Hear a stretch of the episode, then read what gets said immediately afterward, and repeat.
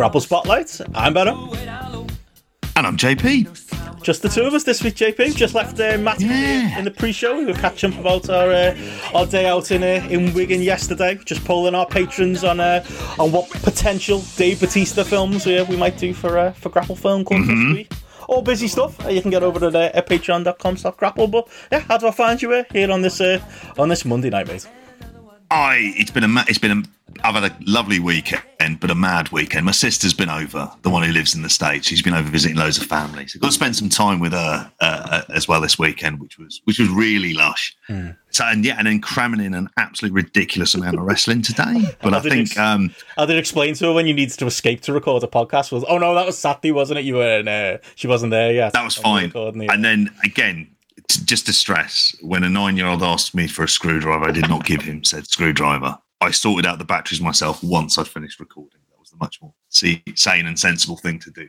You're only asking. For so yeah, you'll notice some of the, uh, you'll hear some of the sights and sounds. So just the uh, bon- of- bonus audio you get at, uh, at patreon.com slash uh, slash grapple. I was going to say, I'm fucking knackered. Like this weekend, like spent, was out all day drinking with Oh. Matt and that yesterday, which you'll hear a bit about, more about later when it uh, comes to the uh, the Grand Pro show as we uh, went round uh, some of my old haunts, like legitimate ones this time, um, not just the uh, the ones you make up on the uh, on the weekend show. And then, yes, Saturday we were recording the uh, the 5 to 1 as well. Really Good to get all the feedback today. There's a free video up on the uh, YouTube where I uh, give away my uh, my 5 to 1, my top 5 uh, wrestling video games. The funny thing was, we were like, we're too old to do like a full three hour like epic on wrestling video games like counting down our top five because all of our five are going to be old so we're like we'll do like 20 minutes on our favorite games from our youth and then we'll we'll spend the bulk of the show looking at the uh, top five wrestling heels which we still did!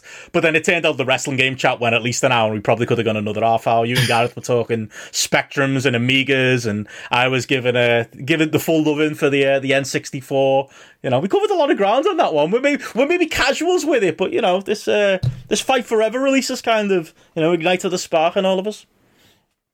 I think it has, and I think the the fact that you managed to get um, uh, Gareth to be looking at N64s on eBay. I want to believe you'll buy one. Oh, I think he absolutely will. I think you've sold me on it. I want a chipped one though, because I want to be playing Virtua, Virtua Pro 2. Yeah, Like that, just after you was completely sold me on that, and I was like, why didn't I get one of these? Virtual It Pro Wrestling me- 2. I think Virtual Pro 2 was Yes. the footy game, wasn't it? Didn't that exist? Was Oh yes, it is. Yeah, sorry. I think there was that. I think I remember getting that one, one Christmas, or was it Action Soccer or something like that? It was one of the black ones anyway. Um, but uh, yeah, like I.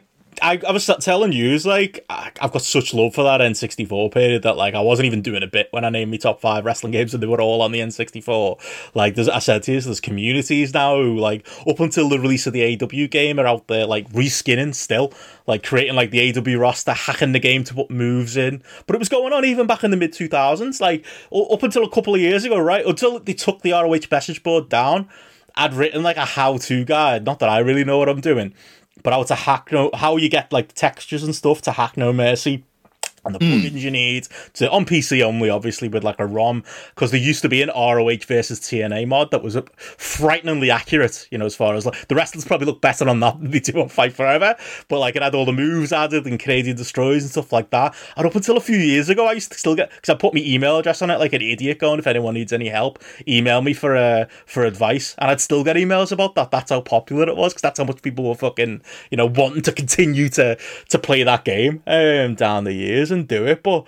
Yeah, like Connor says, yeah, get a Steam Deck and emulator. That's the that's it. Yes, that, that could be on the uh, on the old shop on Yeah. Leicester. I don't know. There's something different about it though. I think playing those games with your mates, like that's my main memory because you were bringing up how you did have like an N64 as a kid, but for me, it's the some of the best memories of your life being like you know between like must have been like 10 and like 13 and like anytime the, the three other lads in uh, in my street who had N64s anytime like one of our parents would go shopping or something like that we'd be straight in whoever's house it was playing four player GoldenEye or later on Perfect Dark or or the uh, the No Mercy games Revenge all of them as well. It was just bringing back all of that stuff. It's so tied to like that kind of period in, in my life Oh, mate, I, I absolutely loved it. I mean, I loved the video that you put up about it, but I mean, it, did give me just the massive ta- pangs of regret of not buying an N64 because it just felt like it was the console designed for wrestling at that particular point in time. And it was, in the way that wrestling games kind of fell behind where video games have gotten. Mm. Like it feels like at that point, that's where they kind of like pretty much fell behind. But that in terms of that modding community, I mean, you think about how passionate wrestling communities are in Oh, a number man. of ways. That modding community as well. And this is when we talk about Fight Forever, this is the thing that they need to embrace more than anything else. They need to make this game so adaptable. because we're all that's it we're all there it's like it's that old uh, fan who's like you know been playing for years and knows what the good games were and knows what the bad games were because like there's been a massive chat on our uh, on our discord today about like you know people's memories of you know the diff- i think people's like lifespan of the different consoles they got as always makes interesting read like i was going through the fact that you know i got a master system instead of a mega drive for christmas which uh, you know still hurts me to, to this day until a year later when i got my mega drive. Then i had the playstation what, what no then i had an n64 then i had the playstation 1 and then i just pretty much stopped. Like i got a 360 at one point because i wanted 2k13 and uh, and punk was on the cover. But like everyone's coming out the woodwork like telling these memories. Like remind the, the other thing that, that like the feedback reminded me of was like we could have absolutely done another two hours on worst wrestling games. Because like until those N64 games came out and in the years since there's so much shite. It's probably there's probably a strong tie as to why I stopped being much of a gamer when like the wrestling games became you know just the SmackDown series. And I know everyone loves you know Here Comes the Pains one that a lot of our like our patrons fed back with, and some of those early TK, 2K games, 2K13, and the most recent one um gets a lot of positive feedback, but. Yeah, I think there's a, there's definitely a direct correlation there because I I spent most of my youth playing fucking shit wrestling games, you know, like Raw on the on the uh, on the Mega Drive and like that Royal. I think you you you were, you were like a, a nostalgia for like the Royal Rumble one. I think there was like a Survivor Series one. There was like we talked about WrestleMania the arcade game. Remember how fucking crap Oh, yeah. that was? Warzone and Attitudes. There's like a laundry list of absolute shite that came out when we Yep. were kids that like wrestling wise that you could do a full podcast just on that. And that's the thing that ends up turning you off for future games. If you hear it's going to be any good whatsoever, I'm just like, yeah, I'm really skeptical. And there's a lot of games that I wanted to be good. Like I really wanted the Impact game to be good because I Oh, I well, that'd be like really X good Division mode, people will always defend that. At least it had that, that, that little bit of um, you know, creativity in it that you could uh, you could say. Yeah. There was that. I mean, the ECW game is one of the just the laziest game Mm, because it's just new skins. What is it on Warzone? that's and it's right, yeah. just like a bare bones version of that as well. Whereas, you know, Mm. talk about it, you know, in terms of Fight Forever, that game, ain't- like in terms of the the game, it's the updated Aki engine, isn't it? The A- Well, that, people reminded me of that because I was talking about that, like it died, and it was like, oh no, there was the you know the Day of Reckoning couple of games that came out on the GameCube, which I only played like years later. Like one thing we didn't cover, like obviously they used that engine, didn't they, for um for the Def Jam games, which like Yeah. more than one listener has come back and gone, surely, surely that was right up your street, Benno, but it never was because it was like. I loved the I love the Wu Tang Clan. I loved you know me nineties rappers like I, absolutely, and I love wrestling and a crossover sounds like it'd be perfect for me.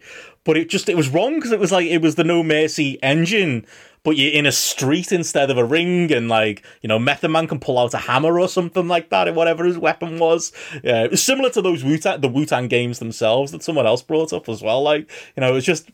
You know that crossover wasn't what I wanted. You know what I mean? I wanted that engine to be used to do the realistic things you could do in No Mercy and doing Revenge and stuff like that. That's kind of what I was uh, screaming out for, not like this, yeah, this weird game where like the the engine had just been like just attached to it, really, just to do a generic fighting game with with rappers in it. I don't. Did you ever play those ones? Did you ever? Did you ever? Uh, I never of them? did. To be honest, I think the only way a Wu Tang game really realistic is if it was just like Ghost Dog Way of the Samurai, the game. Great I think at soundtrack- that point. I'd have oh, had an incredible soundtrack for that one. Just like Jim Jarmusch as well. Like just Forest Whitaker as you haven't really seen him before. But um but yeah, no, I never played it like Mm. Def Jam Vendetta, wasn't it? It, it just it didn't have the appeal for me because again, it just it was, just like a weird crossover. Mm. But it's not like it had like it was so over the top and cartoonish and kind of that was funny. the thing. Where if it was battle raps gone wild, then Mhm. that would be a much better way of pitching it. The people who loved it really loved it, and like I said, Chris is in the chat saying that it was it was fun to play. But I don't know, maybe maybe it's just a me thing, you know, because it's like you we people were bringing up like other ones like that were after our time, like you know the backyard wrestling games. They were hilarious, just oh, yeah. uh, pure existence. New Jack um, being in the game and stuff like that, like it just being a you know a hodgepodge of like Madman Pondo and rando guys like that. But you could also go like a, a TV star like a New Jack. I think Tommy Dreamer might have been in it as well. I'm not hundred percent or like Will was bringing up that WWE All Stars game. Do you remember that one that was like mm. a hmm. more arcadey, like you could go like Savage, yeah. and Hogan, and Warrior, but they were like you know five times as jacked, which takes a lot when one of the characters is the Ultimate Warrior. But like you know, and they do like stupid things, like you do a pile driver, but you basically jump as high as the fucking arena sky and then land. You know, there's a lot of that. You know, a lot of that. It was just never quite what we actually wanted. You know what I mean? It was like it was fun to pick up and play, but nah, you know, I, I, I, I am that old man who was like, no, if it's not No Mercy, it's fucking shit. Which kind of brings us on to our first subject, doesn't it? I know. Yes. If you want to hear more about that, those retro games and stuff, you know, yeah. patreon.com slash crap. We went into you know even more uh, detail on there and went through our uh, our, our, own personal uh, five favorites. That's a that's a flavour of that chat. But the reason we did it is that it, it informs like mm. most of our kind of disdain for I think the the WWE series of games, and like I say, you know, there's been improvements in the 2K series, but it's it's never really been for me, and that was the open goal that they had with Fight Forever, isn't it? Like that was the you know okay cool we can uh you know like with it same business plan as AEW. AEW exists because WWE is the number one, and I always say this about like AEW or more about WWE, like. This wouldn't happen in any other sport because there's no other sport. Matty's gone now, and I can say it where the top level in that sport, and for for better or worse, for my analogy at least, WWE is like the Premier League, isn't it, of, of wrestling? You know, as far as being the the brand that everyone knows and the biggest and the richest and and the whatever. But like because wrestling's a work, it can be that number one, but also be actually quite shit, and also like be the you know the thing that we, we all moan about as, as as not being good. So wrestlers wrestling I think is like uniquely placed there. You know, you've had competitors, you know, the XFL trying in the NFL. I think Ice Cube's trying something in the NBA, isn't he?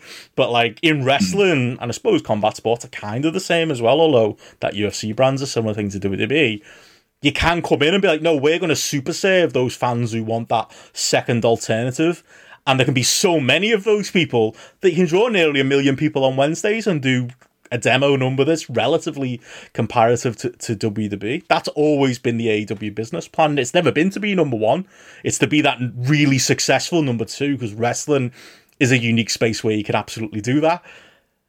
And it's kind of the same thing with the wrestling games, isn't it? Where like, yeah, you could you could come mm. in and be like, okay, yeah, those, those series exist, but there's all these fans who've done nothing but moan about their existence for a couple of decades now, and people like me who've gone, oh, what, no mercy, and they're trying at least to deliver us that, aren't we? That's the that's what they're trying to do. Mm. Even went down to like, did there wasn't their release schedule? They were tr- they were trying to bring it out around. I think I um, on a post wrestling the other interview. I can't remember his name. It was a, a game reviewer, and he was saying like, "Oh, yeah, the original plan was there was a big break, wasn't there? Because the TK, 2K series were, you know, moving to a new engine and there was going to be a big break between their two games coming out. So AEW were planning on releasing right in the middle of that window because what a great opportunity to get those fans who are pissed off at the, the state of the 2K games and they can step in and like mop up, you know, those fans and, and take their money. That was the plan, at least, JP. yes, that was that was the plan. I think there's several big things from it because you speak about AEW going into the space. If it's not for this game, they're profitable. Now they will be because of collision and other factors and, and that coming in. But I think in terms of this game space, it very much is because they've they've it feels like with the gameplay they've kind of sated the need of actually they've got a very good idea of what a good playable wrestling game should kind of be with their not with kick out issues notwithstanding oh, which is a big deal in wrestling let's be honest. Yeah it is and i can see what you mean by it. However the other things around it are kind of very bare bones and that's being polite probably. And it feels like and that's the thing that the 2k environment can give you. And it embraces that modding. But then WWE aren't producing the video game off their own backs as well because it's part obviously it's licensed to the 2K team who are going to end up who end up making the games for them. So in a, in a sense, it's it's like in that constant churn of production, and and that's the thing about the game is it's like I was I was thinking to myself, this could be great in two years, and it's not through like updating the game; it's through adding on what all the potential of this could be and the kind of online environment could be. Because I think it's it's almost it, it fulfills the needs of to link it back to you on the N64. If you'd had this on the N64, you would have gone absolutely batshit because it would have been absolutely phenomenal for that. And you wouldn't have been worried about the lack of kind of online features because it wasn't as much of a thing. And you would have kind of just been happy with what it was. But it's just like, well, things have moved on so much. You need those kind of aspects. And it's fun for me to give Stings Rio's music and make mm. him impersonate Jade Cargill in his entrance. I won't lie, it's a good laugh, and I'll probably record it at some point. Um, I don't know why I put Rio's music on it. It is like water torture as well. And I've heard it more than once. I'm just a masochist. Yeah, some of the uh, the rap songs in the main uh, the main screens. I'm just a bit like they're they're already off my playlist. Let's just say that. Um, yeah.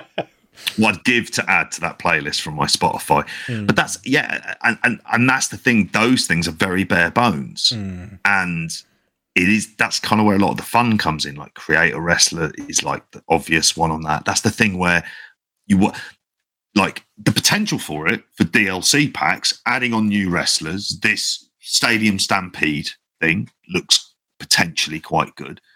Like, but these are all things like you need to expand that universe quite massively. Like, you want to have DLC packs of New Japan wrestlers. Mm. Like, that'd be a thing. Well, I'm sure New Japan wouldn't have an yeah. issue with it. But that's the biggest thing for me. It's like you watch. Yes.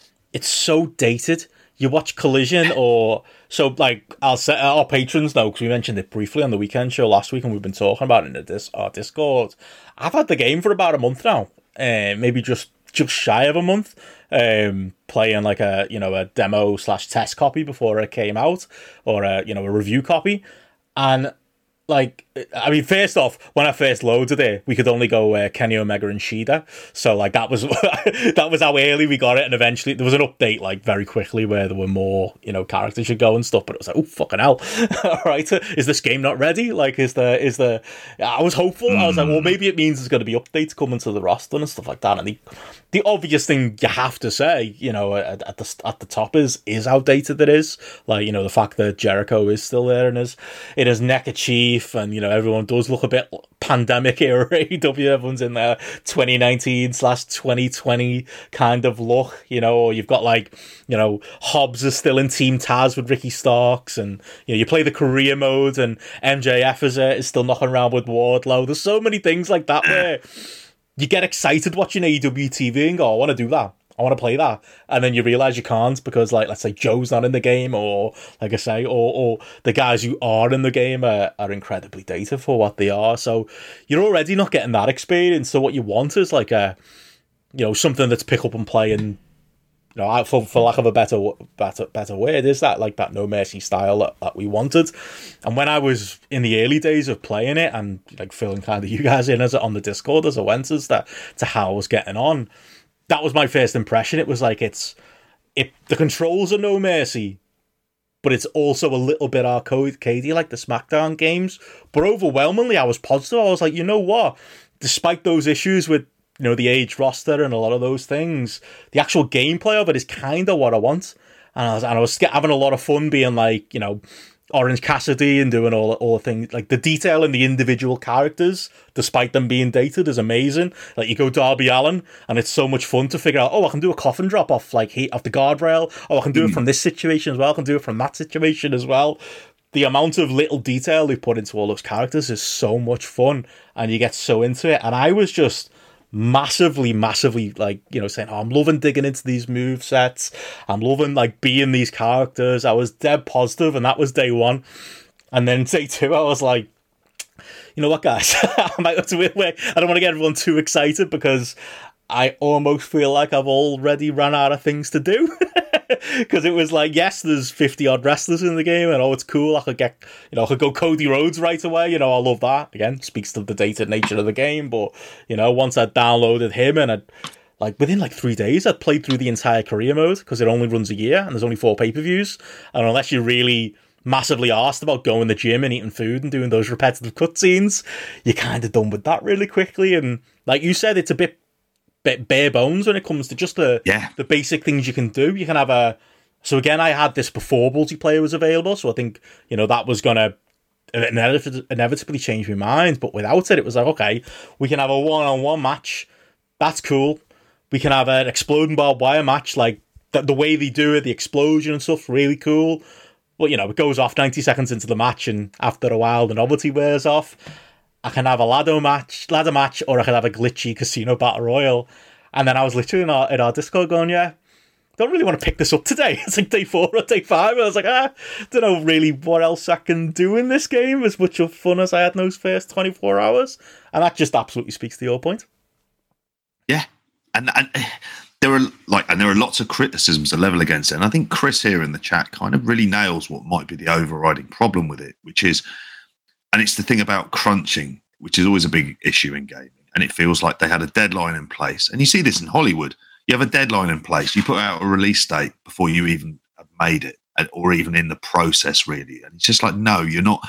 Now you're putting unnecessary pressure on yourself because it's like you know they'd already sunk about 20 odd million into this at last count i'm assuming it's a lot more than that if not possibly double and the issue is with that we're still at a point where it doesn't feel like it's kind of finished. And the problem is with games is that when they come out like and this is when i was looking at things like metacritic like what are the cricket critic aggregators? And of, of that you look at you want to be hitting up and around the 80s certainly. Rather you know not like rotten tomatoes just over there it's like 64 on the ps5 68 on pc but it's the same issues that that people have particularly in the user comments as well. So the issue is is is if the bad word comes out already you can do all of these updates but it doesn't make difference because that public perception is this is a very bare bones game. And that's the thing almost in a way as much as annoying as it would have been they've been better off delaying it six months updating people. Like you spoke about how they updated on the n64 like for um was it revenge?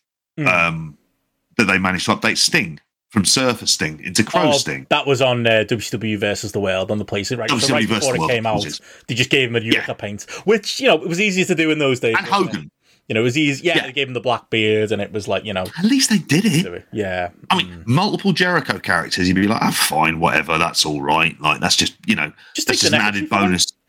You'd look like him. That's all you need to do. Like I that's what I don't understand. Or, or you know, a big one for me, the massive one. I haven't Hmm. even mentioned it. When you first pick up the game and the person guiding you, that's how to do all the moves. William Regal, and it's not even like he's in the game. It's just a it's a voiceover and like a picture of him. Oh, Could they not have made that Taz or like bung Jim Ross a couple more quid to sound slightly more enthused and have him do that bit? Although based on the bits of comedy he does in the game, maybe that's a bad shout. But you know, with I, I, again, you know, I know back in the day on the N64, it was easier to give people four costumes. Will kind of was talking about that in our Discord today. So maybe I can understand, you know, doing the four different yeah. looks is harder than it seems in a modern game. Surely they could have done that. Like, I just don't understand how that didn't get updated before it came out. Why is William Regal all over the fucking game? You know? Oh. Hmm. Well, while we're on voiceovers, and that's a big issue as well when you get into the career mode, because you get like odd people doing voiceovers, and then it's just like mouthing along to subtitles for weird scenes where Sting is very excited to join all elite wrestling, and he goes, and he's wearing street clothes and stuff. But he's like, and then you get, and then you get James Ross, who, my God, Yep. the lack of effort. And we spoke about this, I think, on the weekend show. The lack of effort is shocking. Like it's gen- it's appalling. It really is like kind of like bollock worthy. Like it's just like no, you need to no. Whoever was directing him there, it's went no. There's no effort. It's just I'm going to read the words on the script and I'm going to do it in the most monotone voice possible with zero enthusiasm. And it's like you're a wrestling announcer who likes to tell other people exactly how wrestling should be announced. And here is an example where you're just not like That all that to do, it? That unre- that Yeah. not non. He's like, oh, it's only it's it's for this game. I don't really care. Not realizing people are probably going to be playing this game for generations, and there's going to be like, you know, I say that about you know those games back in the day, the early SmackDown games, and like No Mercy and stuff like that. They made wrestling fans of people. Like, you know, it's gonna it's going out to a gigantic potential audience, and he can't be asked, Yeah. and that's yeah, that's a big part of it. And it's like that, you know, the there's little modes in it. Is like you know the Kenny Omega clearly wasted his time developing, you know, whatever it is, dancing with Pentagon Junior or all those little weird games. I wish they Absolute not. shit. Why they waste their time on that? I hope it wasn't much time they spent on it. Um, If they just had it in the spring in the Stadium Stampede Hmm. thing, that would be so much better. Because then you'd be all right. That's the silly, wacky side of AEW, and there's a great possible kind of MOBA game as well. But yeah, I, I had- one look at those games and I went, I'm not wasting my time on this bollocks. Yeah. I mean, how do you find the actual gameplay itself, like working? Because I said a lot of negative there. What I, I do, the matches do feel like matches. That was my biggest Yes. compliment of like virtual pro wrestling too. Always felt like you were having a big puro epic. This feels mostly like you're having an AEW match. It's a little bit arcadey. The selling can be spotty, but mostly it kind of works. You can have fun back and forths. Um, You mentioned before the big negative is you know you have those fun back and forths, and this is why I haven't really enjoyed playing online. Is like because in my head I'm I'm I'm having a match and I'm working a match. I used I used to have that mentality when I play like Revenge or Virtual Pro Wrestling 2. You know what I mean? You don't want to finish the match on like a, a drop toe hold or a sleeper. You want to hit your big move and you want to finish them. Or like I was having, I think I'd watched the, you know that that dynamite where Sting had gone flying through the tables, and I was convinced I wanted to do. I wanted to go Sting and do a splash through a table and win the match that way. And I spent like 10 minutes trying to set it up. And I kept walking into the table and knocking it over, which is a real irritant. And I finally got it up. Finally got whoever, I think, I think I was facing Darby maybe for some reason. Or maybe it was Jericho. Finally got him in place when I thought he reversed something, did something benign like a headlock takeover and pinned me. And I was just like, that's the the gameplay. It feels like a match until those moments because it is, like you said at the top, so fucking hard to kick out. I can't get. It's not me because I'm seeing tweets everywhere of people having the same issue. But it's like literally, no matter what I press, it's like the game has decided. All right, you're gonna lose now. And you could literally a, a leaf could knock you over and you'd lose the match. And like I think it's because they spent a lot of time like there's detail in you know your spirit and all of that and how like your momentum goes and certain wrestlers benefit from like flying. Certain wrestlers seem to benefit from like cheating more. Really intricate and really cool. So you get like a hmm. an idea of that on screen but you don't actually get an overall health. So you never know you, you just don't realize that like you're the walking wounded and you're about to die. You know uh, a, a small Yeah. passage is going to be the end of the match type of thing. It's just they've just missed that little element of it that would make at least the despite all these other criticisms would make us go but at- the same time Yeah. the gameplay is fantastic and there's lots to build on i think that's a massive glaring problem and that is a you're right with that because there are just times where I, I and I haven't had I haven't played it nearly as much as you have, but there were just times where I was just like, oh right, I'm just getting beaten, and I didn't know why.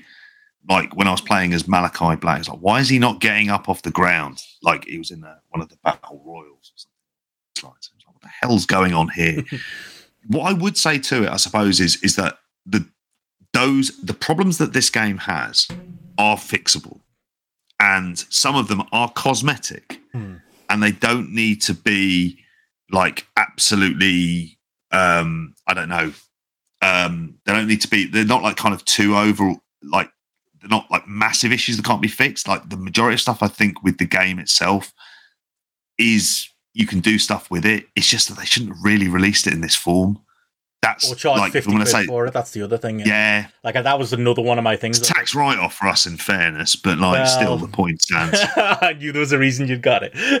Yeah. But, I, but I, that was the thing. I I'm was saying that. I've got a free copy. For me, I had a free copy. I was like, I've got a free copy, folks. I'm not telling you you should spend 50 quid on it. I'm telling you I'm having a good time mostly until a few days in. But, like, yeah, it's not a £50 game, is it? It's just not. Like, not. no it isn't And, you know, Connor says there about Stadium Stampede. I think they are releasing that as a free download. So that's good. I'm glad they're not charging money for that. Because that does feel like it's going to. Like, that's you know, 30 people in a field and you're trying to beat them all sounds amazing. You know, I'm holding off too much praise because it's like, well, you know, because there's horses and fucking bazookas and stuff in there and stuff. And I don't really know 100% whether it's going to, it doesn't look like it's going to be the exact controls you get in a match. And I'm a little bit nervous about that. If it just turns mm. out you can only punch and kick, I think that's going to be a bit disappointing. Um, but it looks looks like that's going to add something to that. And I know when Kenny Omega's doing interviews and talking about it on Twitter, he's like, well, that's coming. That's coming. You know, you can download FTR soon. And he's, you know, because he's, he's saying what you said then, you know, where there was a lot of things we wanted to do, but, you know, money wise, and he's not passing the buck. Well, he is a little bit. He, well, he is. It's like, but it's the cost of the games itself is is enormous, and for a company that's effectively a startup, we haven't reached year five yet you know, at that stage, it's it's kind of I don't know, like there's they're only going to put a limited amount into this. If you had that billion dollar deal, then at that point, although I'm I get worried about that now, that might be a conversation we're having in in a, in a little bit. But it, it's it's one of these things that you know, I I want them to turn it around. I just feel like if you didn't waste time doing stupid fucking mini games, which are pointless, non wrestling related. Yes, you might enjoy them when you play Final Fantasy. Great for you. It's not this game though, is it? It's not wrestling. Spend your time on that because, like, say like there's all this love for the kind of like Virtual Pro Wrestling too and the like. Yet they didn't have Mitsuharu Misawa and and Toshiaki Kawada having a dance off did they? no. They didn't bother with that. Didn't do that shit, did they? No, they cut down. It was meat and potato stuff, but they kind of got that bit right. And that's in some ways it feels like they were sidetracked. And it might be. I remember the time there was the stories about oh Kenny Omega's not particularly happy, and I thought, I wonder if one of these games designers who don't really know him just went, look, can you fuck off? like you're asking me to add in stuff that's stupid. Like, and there's a lot of stake in have to produce a wrestling game. I feel like he's getting your hatred. I want to believe it's that. He's getting your hatred. He six man division now. It's like six man Kenny versus singles Kenny. And yeah, maybe uh, we don't know, do we? That's the thing. They put Kenny Omega in charge of this division, and we don't know if like just because he can play games doesn't mean he knows what he's doing. But he might have been the one with all the good ideas. He might have been the one like this is the way a match goes. This is the way momentum swings. This is what someone would do in this position in the ring. We don't know. We don't know. But clearly, know, let's blame the young bucks. They were probably around. They're always the bad influence with uh, with Kenny, aren't they? We can give them grief. I mean, before we quickly move on to like more AEW matters, like uh, what would hmm. you give it as a rating? What, what's your Metacritic on it? What's your uh, you know, it could be out of 10, out of 100, or, or a star. Six. Rating. What do you reckon? 60. Three out of five. Hmm. Like, I think that's kind of where it is, where I've enjoyed it. That's not that If you're asking me if it's, it's, it's not bad. Like, I know we may sound bad because the expectations are high, but also because there was all these people with this like professed like kind of knowledge of video gaming and what makes a good game and what works for it. And it's like, okay, then in some ways, like a lot of this stuff feels like it should have been overseen. Yeah. Like someone should have just gone, can we replace Jim Ross? He's shit. Yeah. Like someone needed to to like make these kind of bigger executive decisions for the games, and it, and particularly in terms of like updating people, it was just like no, we need them as they are now. Yeah. Like that's what we need in there. Yeah, and and yeah, I'd share that. I, I think like I, I first couple of days of playing, or like first day of playing, pretty much, I might have been closer to like a seven and a half, even an eight. Then I was a seven and then a couple of days in, when I realised, oh, right, okay, I've run out of things to do, I was a six. And to be honest, I haven't really played it much since then, other than like the odd multiplayer game me and uh, me and Steph have played. I've not really been motivated to pick it up. Maybe maybe Stadium Stampede mm. mode will change my mind. Maybe I just need to sit down and have a you know a proper think and a, and a proper play of then again, the career mode's not that not that deep either. I don't know. I just need something to sink my teeth into with it, and I haven't had that. Maybe more online play is gonna be that thing for me, like you say. Yeah. Um, but yeah, I think that's fair. Six out of ten. You know, a three three star effort place to build off, but yeah, we'll see. Uh, we'll see if if they do. But that's uh, that's the game itself. Um, mm. Well, we're on AW. Um, we didn't talk on AW last week with uh, it being uh, Money in the Bank week. Um, so yeah, we can do a little uh, little bit of a, mm. a, a catch up, specifically of a collision uh, from the weekend. Um, yeah, the uh, recover- thank God last week we didn't uh, cover Collision because I would have been quite negative on uh, Oh. on Monday. If I'd, if I'd actually seen it by the time we did Spotlight, I wouldn't have had much good to say. You know that um, tape show I think is best forgotten now uh, with Punk on commentary and just the B show feel of it. I joked to you on the weekend show that it felt a bit like when we were watching those Global Force tapes and uh, in prep for that uh, that King of the Mountain show we're going to be doing at some point. Like it felt like tape TV studio wrestling in some ways just functional but not really appealing or, or exciting. And I thought like this week they were in real danger because it was like they did that. They had the disaster of a TV rating, which yeah came on July Fourth weekend. Yeah, there was competition. Yeah, Money in the Bank was on. Yeah, it's a Saturday. It's always going to be a fucking Saturday. But you know, a point one three as we covered on the weekend show is disastrous in TV terms. I think for a uh, for, you know for, for for for any week really, um, and is what a film would do in the same slot. So why would give AEW any more money to be on on a Saturday night? And I think this week coming off that, brave decision to be in fucking Regina because like I was getting proper 1995 Monday Night Raw Dead Years vibes from the show in a good way, in a way that works as a positive because it was the Owen, so it was like, oh well, that kind of works with the period that Owen Hart is most known for, at least in like the WWF. But they were so lucky that crowd was good because like that crowd really like considering there wasn't many of them, considering it didn't look great on tape, like they really made this feel like a more atmospheric show than it deserved to be. And yeah, Yeah. kind of, you know, it wasn't just that. I thought the content was a lot better as well, but I felt like they uh, they pulled it back this week. I do as well. And I was thinking about it. It's it's. Do you know what it was? And I thought about this, and we've spoken about the criticism of, of Dynamite that we have that it's too much in it. I thought stuff had time to breathe here, particularly Joe Punk. Yeah. I thought had that as well, particularly afterwards, where they were hyping stuff for next week with just some graphics over the top as Punk was recovering and after the attack by Joe after after they sh- after they shook hands. And I liked that. I went, that's that's a good way to end it. Because it's like, well, what's happening between them? That's the hook to try and get you into next week. Whether that works or not, we don't know. Because it may be, and this is the problem they would have. If they've already given this kind of rampage vibes already, and people think this is very missable, not much is going to happen, that's something they're going to really need to ta take in place. Yeah, that, that was Like, the they worry. really are. it was like because you know you look at the pattern of that week before it wasn't like people tuned in and left you know as much as we can criticize the canned feeling of it and all of that and how unurgent it felt you know at the same time maybe, maybe that rating was kind of already written in the sky because of you know the, the fact that it was taped or whatever but doing the same as a rampage to me was like well that's you know also at the same time you haven't put any effort in. Like it felt like the least- least the most least the, the most least the least effort they've put into a into a show and it's episode three of collision. It was just like come on we can't let this be rampage this quickly. You need to you know they're doing fundamental things well and you know the one fundamental thing they weren't doing was building the next week and the next week feeling important and feeling like you have to stay. And you know, at time of record, we don't have the the number yet. So expecting it probably to come through, obviously in a in a non showbiz uh, daily world, and we don't know when we might uh, actually get the the exact number for it. But I kind of hope having that tempo punk Joe main event. Yes, it was one for the 2005 knobheads, but you know, it's a CM Punk built up match. Hopefully that makes you know a big difference to the number. Having that big tag title match in the middle of the show makes a big difference to the number because you can't. You're not going to be able to have that every week. But the weeks you do have CM Punk, they've spent so long building around him. You, you would hope that he's you know gonna do better numbers than they did there. But you know, on a quality point of view, you know, start up start starter Punk Joe. Like I I I did mm.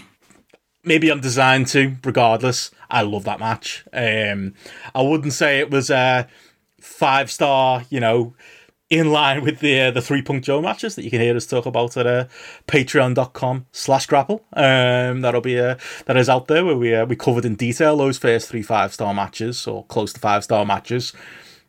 But I think I went a little bit trepidatious, like you know, at this grand old age, is this going to feel a bit like you know when the uh, the football what's what's it called when they do five aside and the ex football players on uh, Masters football. Masters football. It's going to be a bit Masters footballist. I was like, I was worried, and then they went out there, and you know what? They didn't go for the five star epic. They just had a really tight, unique feeling. I felt like fifteen minute match.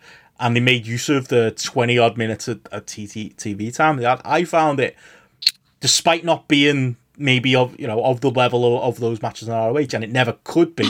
They went in there and two smart workers worked a smart wrestling match, you know, and I think everything about it was like was keeping me glued. And again, I'm I'm designed for it, but keeping me glued glued to me telly. You know those the, the little things they were doing. You know, Punk bringing back the the headlock and uh, and, such. You know, you know I was marking out for uh, for that sat in my seat at home. But you know the, the entire like first ten minutes of the match being built around Punk still not being able to keep up with Joe and getting dominated and dominated until he finally managed to come back and then using some of his newer offense that he didn't have. You know, back in the day in the uh, the original trilogy to kind of get that bit bit of an advantage. And then of course, you know, to pay attention to your 2004 2005 ROH store. The only way he could possibly beat Joe, if he had to beat him to go forward in the in the Owen, was well, it was going to be a roll up because that was always uh, Joe's Achilles heel back in those days.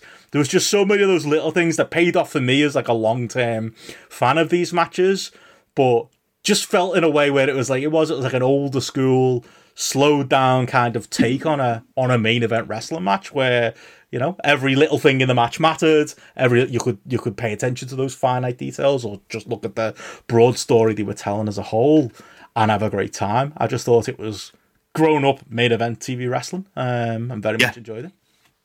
Yeah, it did, and they were smart enough as well to recognise they had twenty minutes of TV time. We do the match in fifteen, and we do five minutes for other things in order to let things breathe as well. And that's what this match did. It, it, there's something just about Punk in the ring where you start to watch the matches in a kind of strategic way because that's how he's kind of conditioned it. it says about the sort of level of worker that he is. And the fact that Joe isn't Joe of 2005, but he's still this kind of like immovable force, but has weak points. He's got the aura as well. And that was the thing I kind of was happy about. I was like, Joe being used properly here. And like like we said before when we, we, thought this might be one of the first feuds they go to like and it was like this and JY and you kind of go they're good for kind of two very different reasons aren't they? One's working with a guy who's very fresh in this kind of environment and the other one's working with an old rival who had the best of it it's just like it's the best of both worlds. If you're going to have him as a baby face in his early stages before we get the full on kind of CM Punkers like shitbag heel like before we get to that point, we're, we're going to have this. I really enjoyed this match. To that point as well, like despite him being a heel in a lot of Canada, smaller town went went for him. Felt hundred yeah. percent. I felt like I didn't hear him. Yeah, you know, which is I suppose there are going to be those towns on it, so you can continue to do the tweener thing where he's Brett, you know, ninety seven. Ironically, in, in in Canada and other places where he wearing pink and black, he'll help, won't it? Yeah, that's it. And doing the promo at the start, that was a really smart yes. move. Both in both ways. One to kind of ingratiate himself to the crowd right away, but two just as like, oh, this feels different, doesn't it? You know, having yeah. the wrestler in the main event come out off the top, you know, they do the little speaky bit, don't they, at the start now, music plays. I like those. Didn't waste his music pop either, didn't use cult of personality, just came straight out. Didn't even get in the ring, stayed on the outside. That looks different. That probably added to that Raw 95 feeling. You know, they'd always do those yeah. shots, wouldn't they? Maybe that's better in a smaller uh, venue to do that. You know, you can show the busy crowd, like, stood behind them at eye level. But everything about it felt, yeah, it felt different. It felt fresh, and I think it played, you know, it was nice to have that. That's the thing WWE do that AEW don't. WWE. Yes. Roman Reigns is over, so Roman Reigns gets the opening segment and the main event, you know, and Raw happens, and you know Seth Rollins gets his promo segment, and then he's in a match later on. The important characters are featured throughout. AEW's like Dynamite, you get your one segment and you're done. That's usually the way things are done. Whereas this is a different, another one of those different things about Collision. I think where you're getting that establishing bit at the start, and they're getting double the money out of Punk by using him there, and then using him in the main event. Do you know what? I was looking at the results for this. I think this is the great, and this ties into that point. Think of how many people we used throughout this show.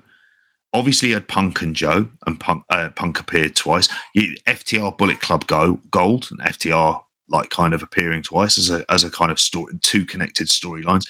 You had Ricky Starks near the beginning and near the end. I mean, it was the fact that Powerhouse Hobbs had three people at ringside with him that kind of added up. Thank there was God, a Julia Hart match, Scorpio Sky match, but it wasn't crowded people had room to do more than one thing on the show, and it wasn't like you have thirty seconds. This week you're getting just a backstage promo package. Yeah. Next next week you get a match. You're not getting that. You're actually having that yeah. between them. And I think that is something that's really, really like really strong as well. As you can hear, Grapple Charlie in the back.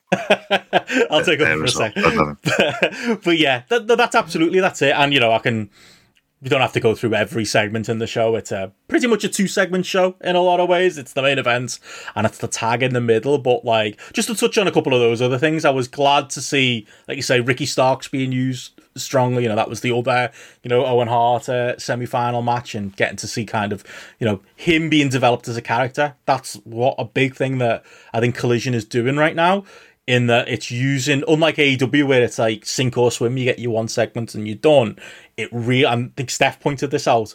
You they're making a real effort to rehabilitate some of these characters and go, okay, this is who Ricky Starks is. This is the level he is, and he's going to be a constant presence on TV, maybe multiple times through a show. Hobbs, you know, thank God we're moving away from the QT Marshall stuff. It feels like uh, we're probably going to get a couple of weeks of feud, unfortunately, to get there. Like fucking, I can't believe we lived in a world where they once went off a of Dynamite and the main event of Dynamite. Ah, it was after the pay per view as well. Ended with the big reveal that QT Marshall was going to be Hobbs's manager. Like that was a big deal.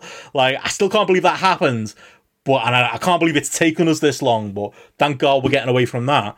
But we are, you know, for better or worse, getting an arc with the character of Powerhouse Hobbs, Malakai Black's being yes. back up, whatever you think about him. And Andrade is getting, you know, some actual development time, whatever you think about him.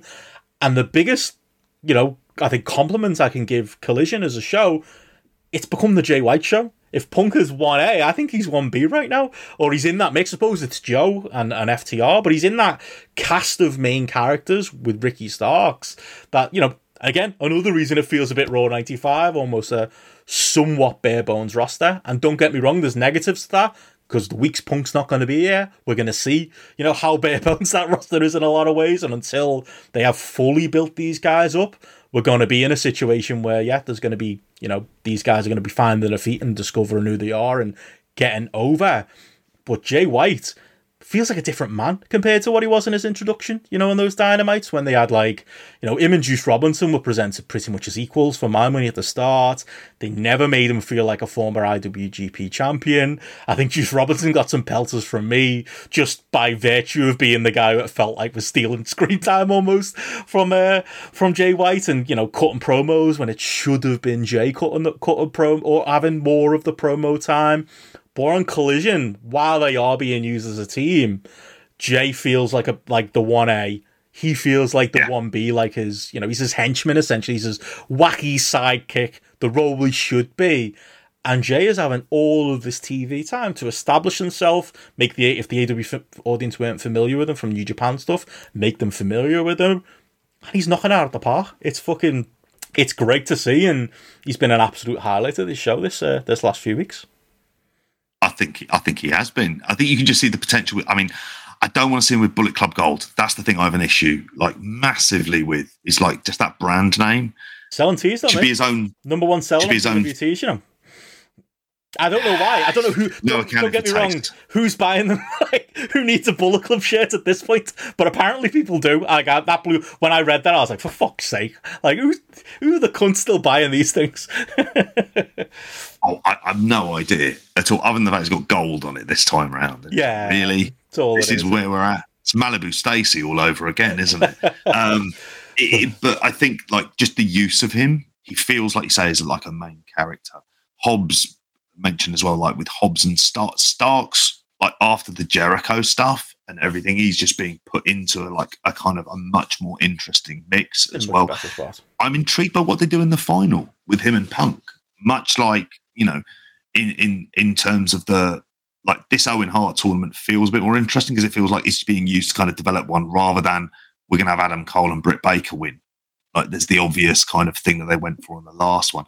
At least, like I because I keep on thinking, well, what's going to happen with Ricky Starks? Because it's it's obviously he came out on the stage at the end, and I liked that because it wasn't like an over egged final angle and everything else, but it was just reminding you, actually, this bloke's in the final against him next week. He should take an interest in all of this stuff that's going on.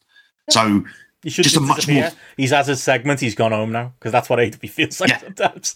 Um, that's it. Yeah, but they they should be hanging around. But overall, like you say, a much more improved show I love that tag match. I really did. Like to, to just to quickly go back to that. Mm. I think there's criticism of you can give. Like I think so. This is the the FTR and uh, and Juice and J match.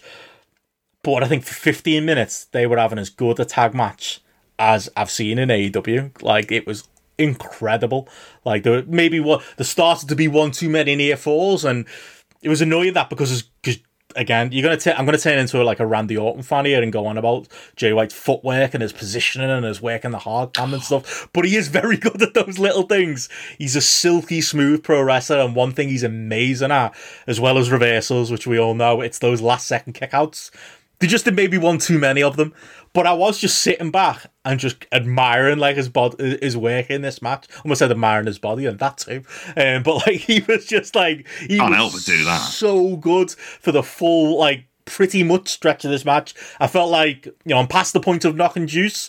He felt a little bit behind the pace. There were a couple of spots where he was late for or our position for. It felt like he wasn't quite up with the rest of them. But the way like the weird work rate gets thrown around a lot, but the work rate out of pretty much the four of them for 15 minutes was fucking incredible. I could feel everyone on the timeline going mad for it, Discord going mad for it, the people in the arena going mad for it.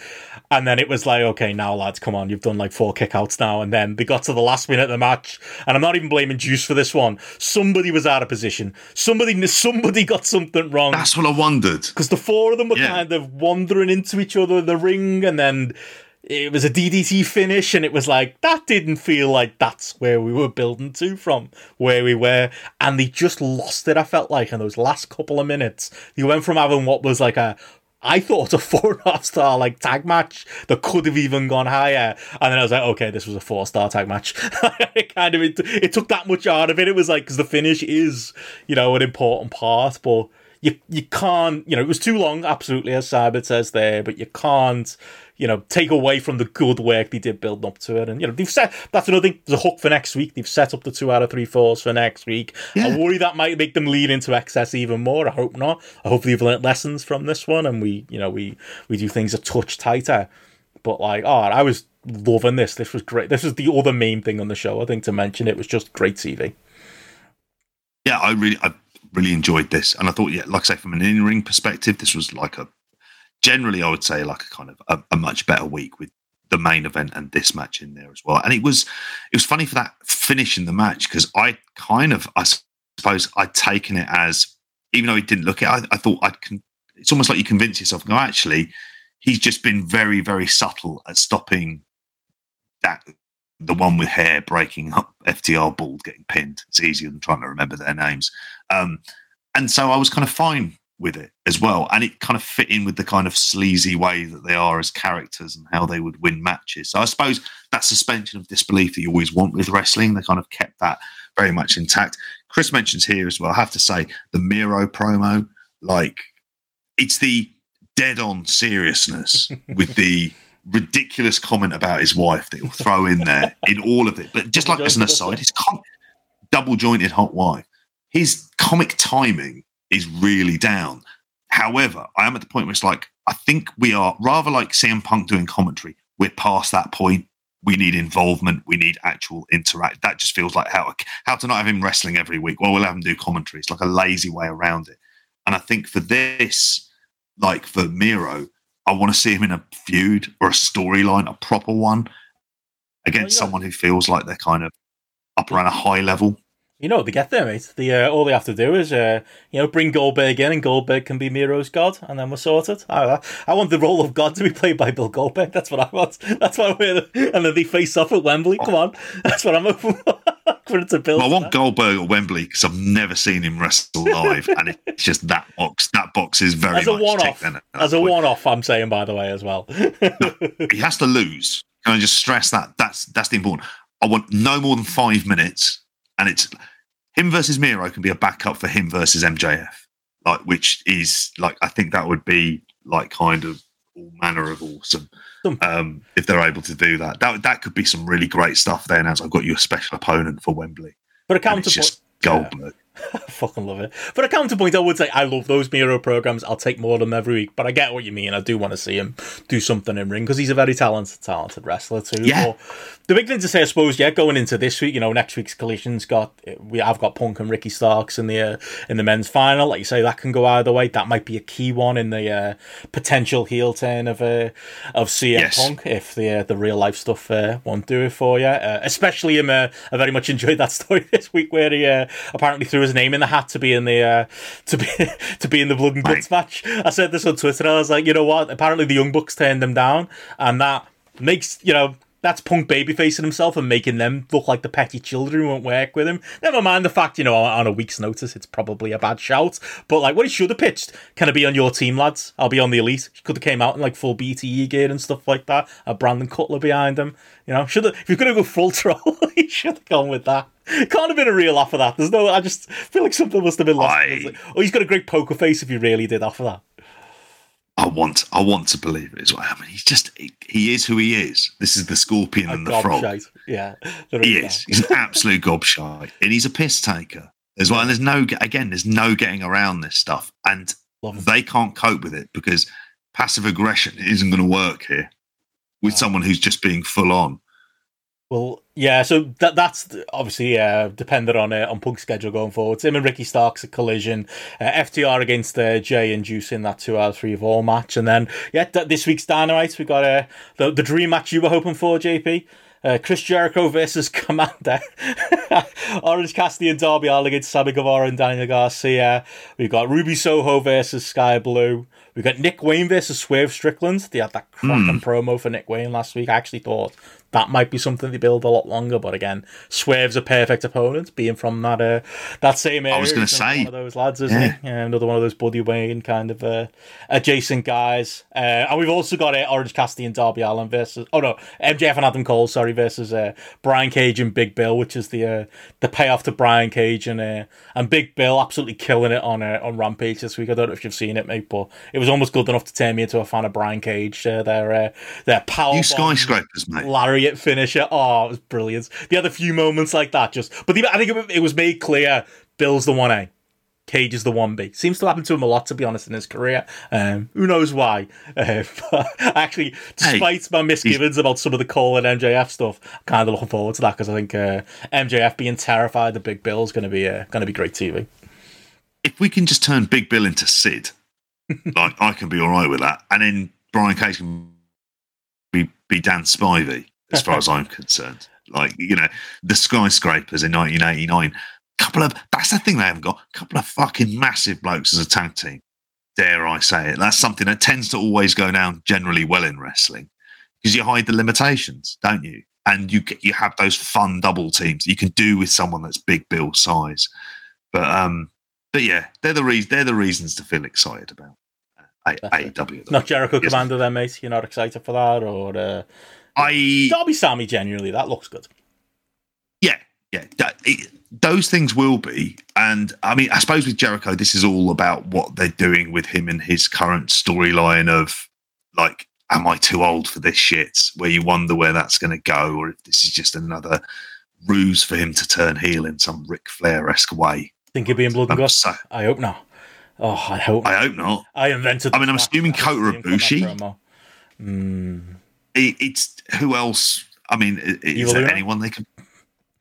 you put him over a Hangman Page on Rampage, so maybe that's what they're setting up. That's that. That's. You're I taking think a piss. Seriously. Oh, he, he pinned Hangman Page, clean in the middle. On, well, not clean in the middle. It was a lot of interference, but he pinned him in the middle on Rampage on Friday. yeah, I was like. I does anybody want the Dark Order to be involved in this story? like, No. other than the most hardcore, of the hardcore BTE fans, like, I feel like if we're all honest with ourselves, as much we enjoy the people involved in the matches, the Elite versus Blackpool Combat Club has ran its course. I think we need to get blood and guts out the way and move on. What it didn't need to thrash it up was those fucking geeks getting involved, and yeah, they did. Uh, they did in fact book uh, Evil Uno to pin Hangman Page on uh, on Rampage on Friday, which I know there was a lot of bullshit and interference. I know it was to lay this story. It might even be to justify putting uh, Evil Uno in the match. Again, as I said last week, I still wouldn't book it. It was my wrestling promotion, and it took uh, took putting Evil Uno over Hangman Page in any scenario to tell the story I'm telling.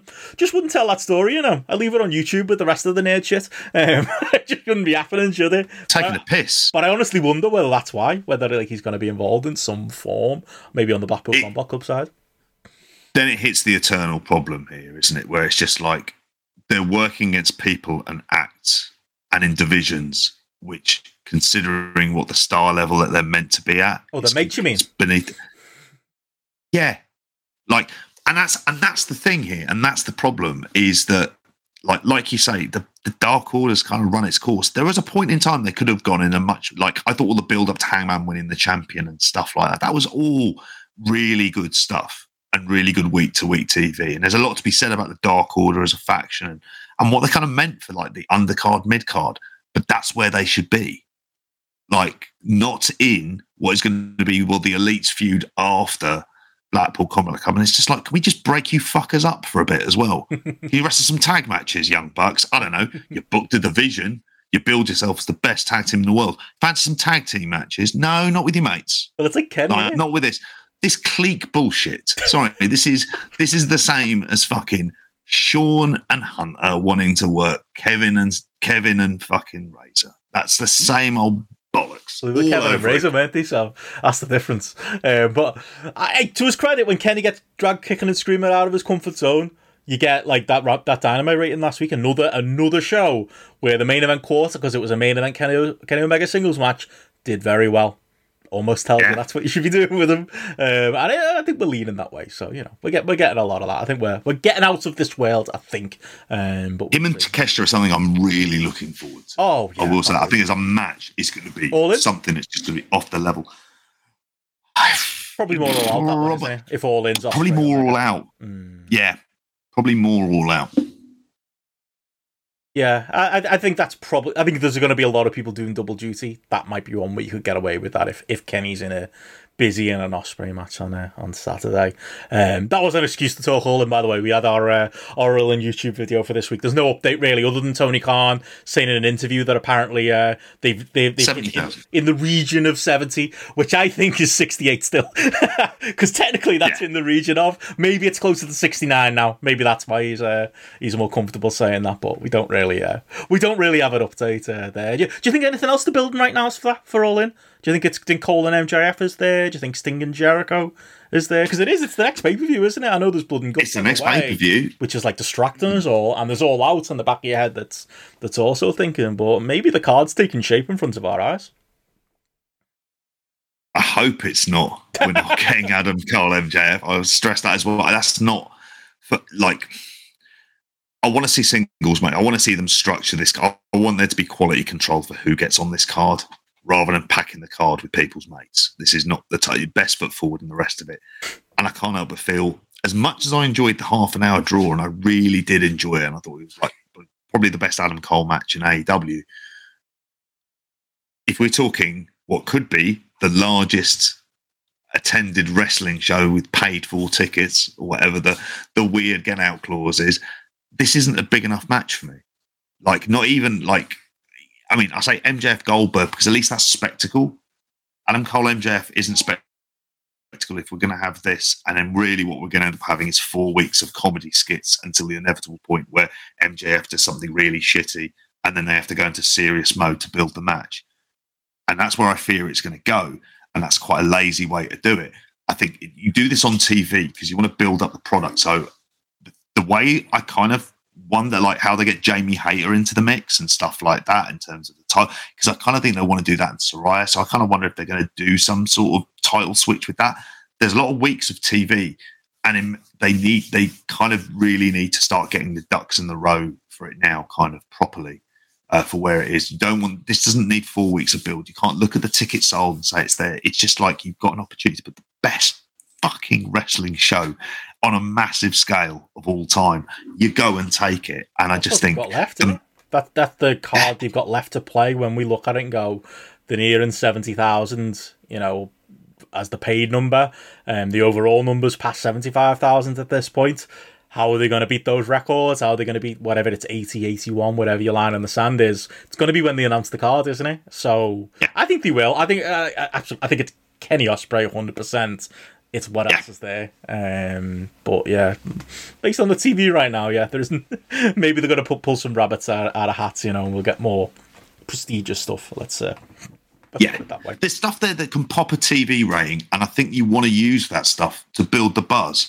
So have Adam Cole and MJF as a big match away. on It's TV. ages. So I think a lot of the stuff, a lot of stuff we're seeing now that could be all in stuff is also, like you say, potentially main event dynamite stuff. You know, MJF and Cole might be paid off before we get to all in. You know, and then we start the the four weeks before we start the proper cycle to all in. So I guess we'll, uh, I guess we'll see from there. But yeah, unless there's uh, anything else on, uh, on AEW, we got we are bouncing around a lot today. So we've got some Brit Wres chat to come and some uh, a Dark Side of the Ring um, catch up uh, too as well, JP. But I thought maybe go to this now. Um, we'll do a, a quick catch up of uh, of New Japan. Oh, there's a link between the two Oh, go on. because obviously with Willow Nightingale, they referenced her losing the New Japan Strong title, and they also, I think, showed like some footage of Eddie Kingston as well Oh, winning the uh, I mean, Strong title. we don't have to spend too much time on last week's strong shows because they're a little bit dated now. But like, yeah, we've got to talk about Eddie Kingston. Um, and like, here I, I watch. I actually only got to watch that today. Um, that that those two New Japan Strongs, they the Independence Day um show. So they were they were i pay per views, weren't they on uh, on New Japan World? And there was so much going on last week that there was just absolutely no way we were gonna gonna get to them in time. But oh, despite them being dated, I was I had a tear in my eye when uh, when Kingston was celebrating after the match with Kenta. Don't get me wrong, it was a three and a half star to three point seven five star match at uh, at best Yeah. because it's you know Kenta in twenty twenty three. Uh, but it was you know it felt like a, a proper like Korakuen style uh, main event. Um, and it was just it's more about that getting to see Eddie win a big one. You know something we would like to. No, I'm not going to do the lazy comparison to his AEW booking, but it is definitely something I'd like to see him do uh, in AEW because he's been a real until he went away to Japan. He's been a real shot on the arm, like quality wise and momentum wise to uh, to the AEW TV. And yeah, sometimes it's uh, it's nice to see uh, good things uh, happen to good people here.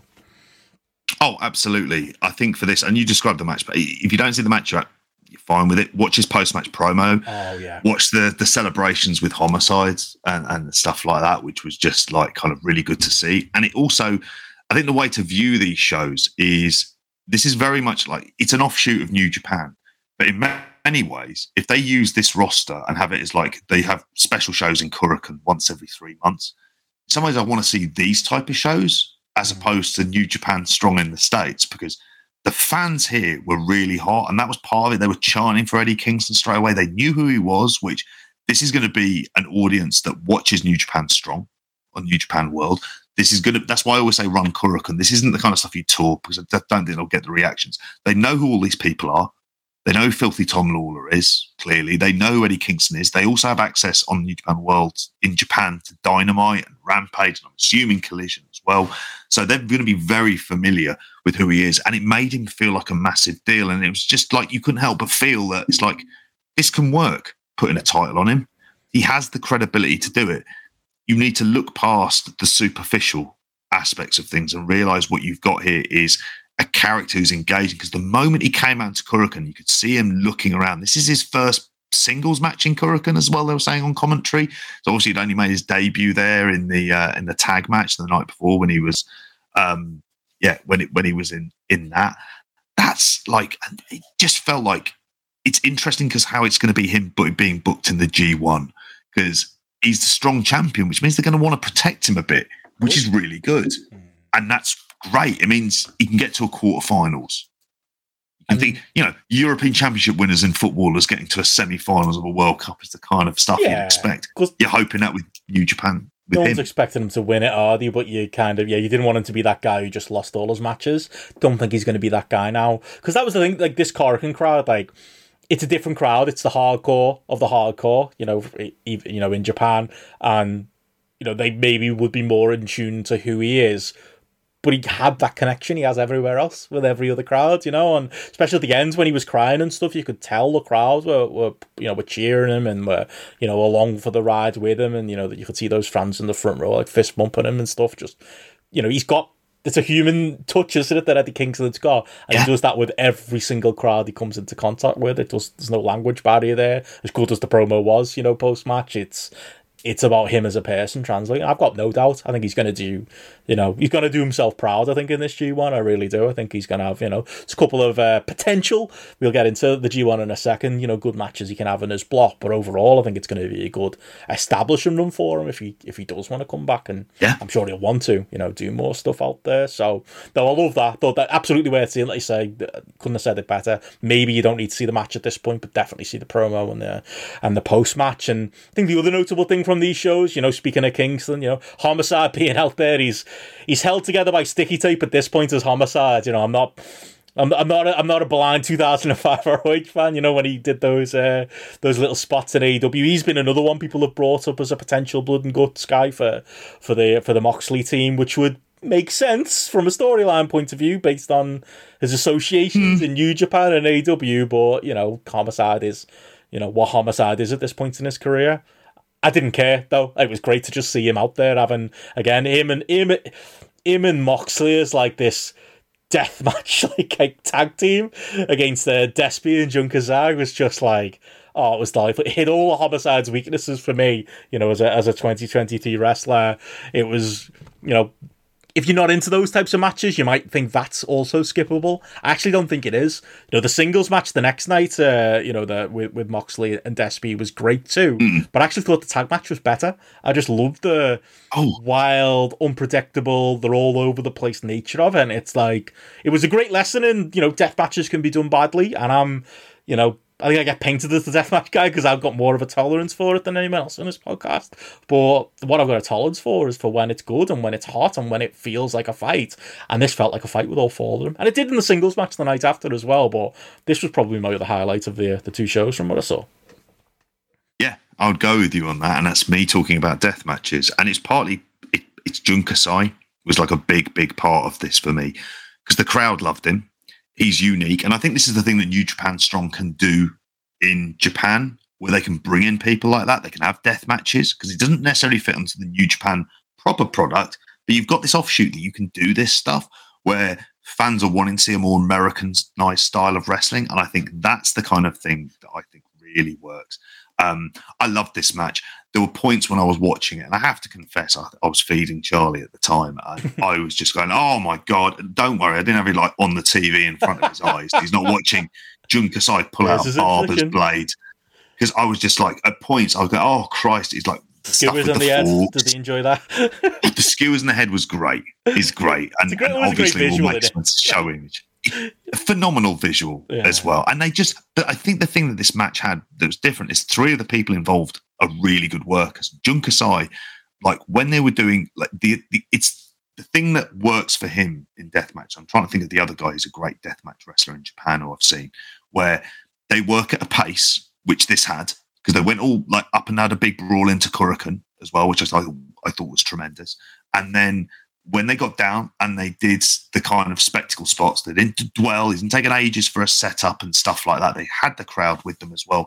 And then they interspersed kind of wrestling with this at the same time. And I think the thing about Homicide being in there is it meant that there was enough good people involved that there wasn't too much emphasis on him being, you know, being used in that particular way. And he was there to eat the pin, which he gladly did. And I will say in the Homicide chat, it made me think of all the recent Ring of Honor deep dives that we've done, and I've loved doing each and every one of them. I was thinking I would like to see a homicide one just to get an idea of why that character at that particular time was so kind of because obviously I've seen homicide in late years, and I can, and I always get the feeling, like you say, it's just like this isn't homicide of 2005, and I'm like, I really need to go and sort of study homicide of 2005 because just that moment in time, the connection and stuff he had, and if this is his role in wrestling and he's all right with this, I think this is great and also I imagine he's a gateway as well for lots of tra- like lots of wrestlers in the northeast and oh, everything else. Yeah and the ties there as well. He put he'll have known Rocky for years and the rest of it, oh, and it's Rottweiler, yeah, yeah,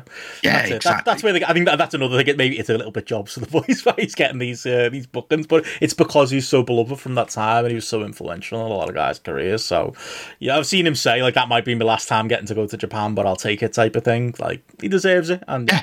I loved it. And as Connor said, yeah, I love that. I love the second night as well. I did think the uh, the singles with Mox and Despy, they've just got such good chemistry. Them two, like they just they feel like I'm, I'm so shocked. Like, how did it? I know they had the this endless BCC feud going on, But how did that not factor into Forbidden Door in any way? Like something with Moxley and Desperado, you know, considering they've got this rivalry feud going on. I know these New Japan Strong shows were coming up, but you know, but I think Moxley would have been bangled for it. So yeah, and he's bangled for anything. He fucking he's clearly having the time of his life out there, and it's uh, it's lovely to see. Um, any anybody uh, concerned trolling on behalf of Jon Moxley, let me tell you, he doesn't give a fuck. Like he's not asked that you uh, you think it's beneath him to uh to be stabbed with a fork or whatever. Um, this is just on Moxley doing what he loves. So yeah, mate, he's just bleeding. He's just fucking bleeding the whole time, and he's loving it. and He's justifying the bleeding as well. Uh, uh, for he's not in the G1, is he? I, wish he was. Uh, yeah. I, I, but again, you know, AEW can't uh, and,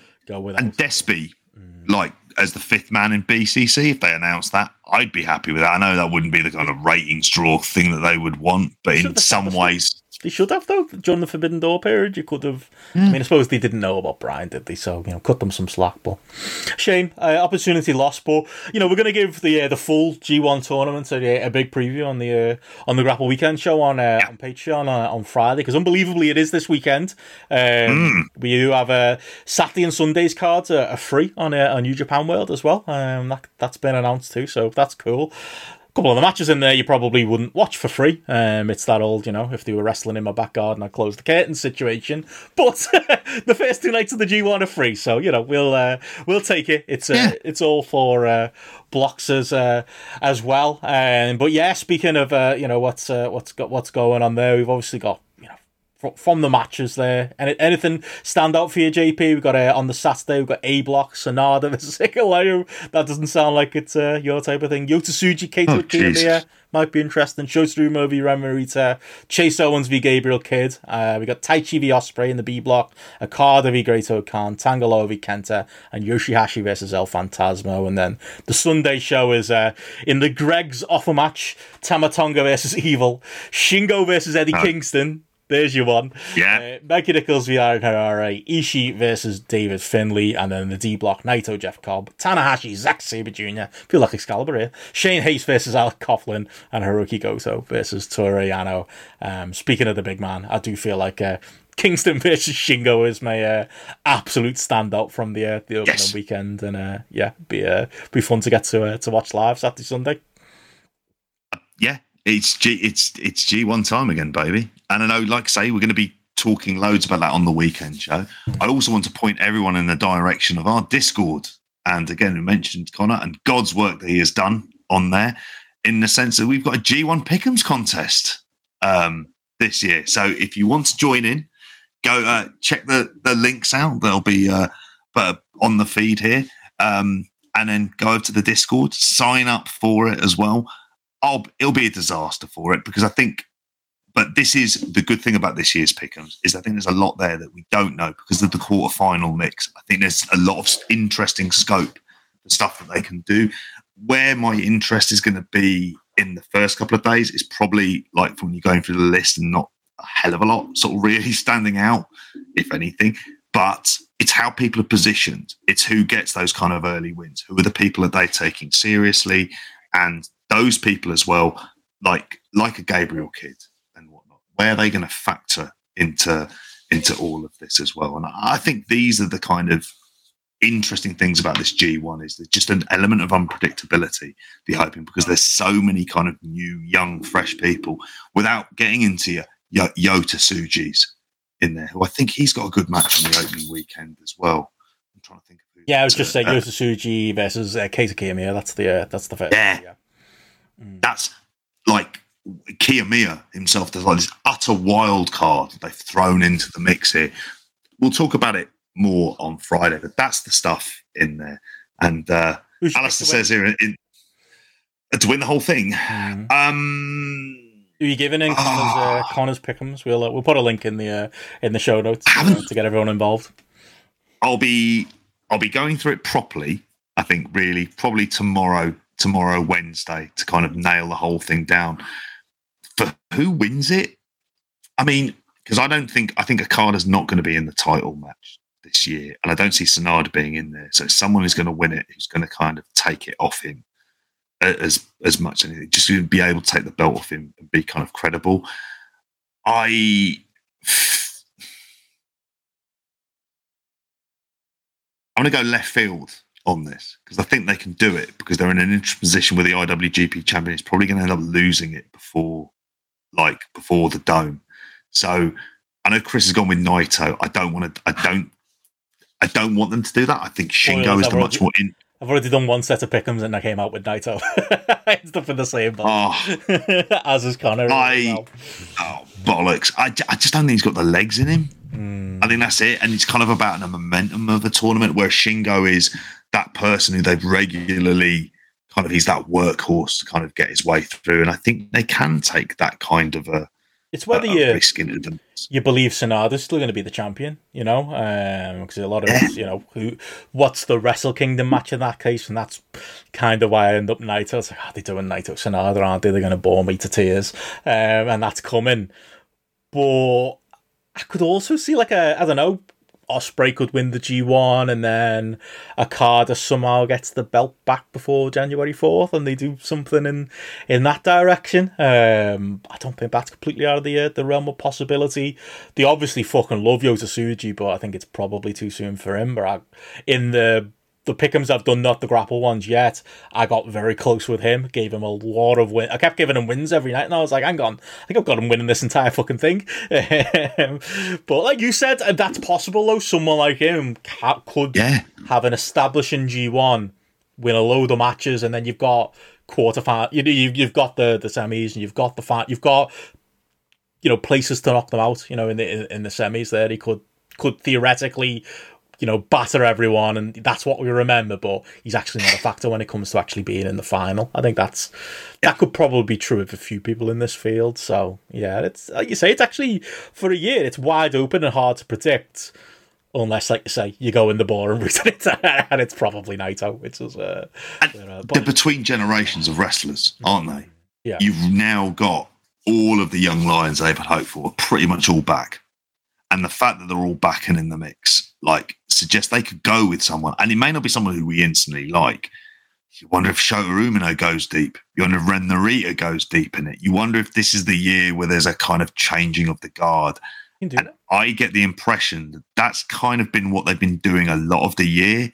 So why wouldn't they do it here in the G1, where, if anything, it's easier to build that star over a month with Yota Tsuji? You just have this guy go, he's on a fucking roll. Then you can tie in the whole Li, Lij dissension if you want to do that and and all the rest of it. But I think there's at least there's interest in this. It hit me a few years back of just the ghetto style of booking for this. Now, I don't know if it's the style of booking or the people involved, but there's no Ujiro here. They're like the levels. There's no Farley. The levels of shit aren't stinking up. They've just been replaced by There is Chase younger, younger guys.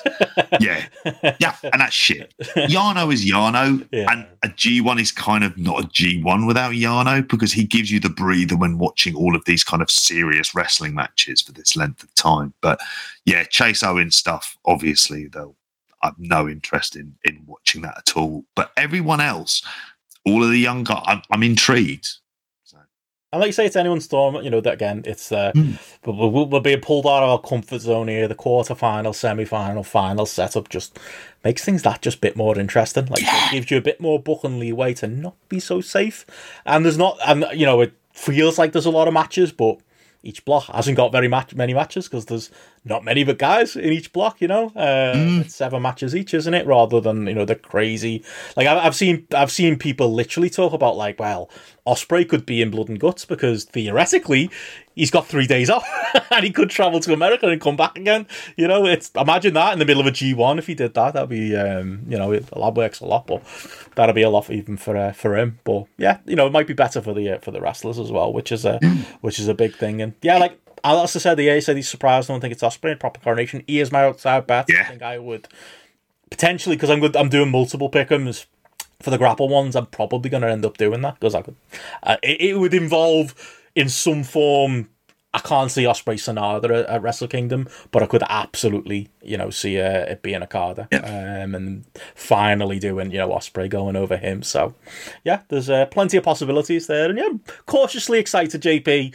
Even if I'm going to be, uh, you know, um, quite kind of a conservative in my picks as to, Yeah. to what I watch on some of these days. But I know you'll watch it all, so I'll, I'll look forward to uh, to your uh, your reviews on that. But and again, yeah, join uh, if you want to make it more fun. Join our uh, our Pick'ems contest. I know the lads at. Post have had one going a while, so they've got their one too. So obviously, uh, you know, do do with me and into multiple ones and uh, Yeah. see how you get on. Spread your bets. spread your bets. There you go. But yeah, you'll be able to uh, to join our one for the first time ever as well. So loads of credit to uh, to Connor for setting that uh, that up for us. Um, yeah, brilliant. So, oh, go on, JP.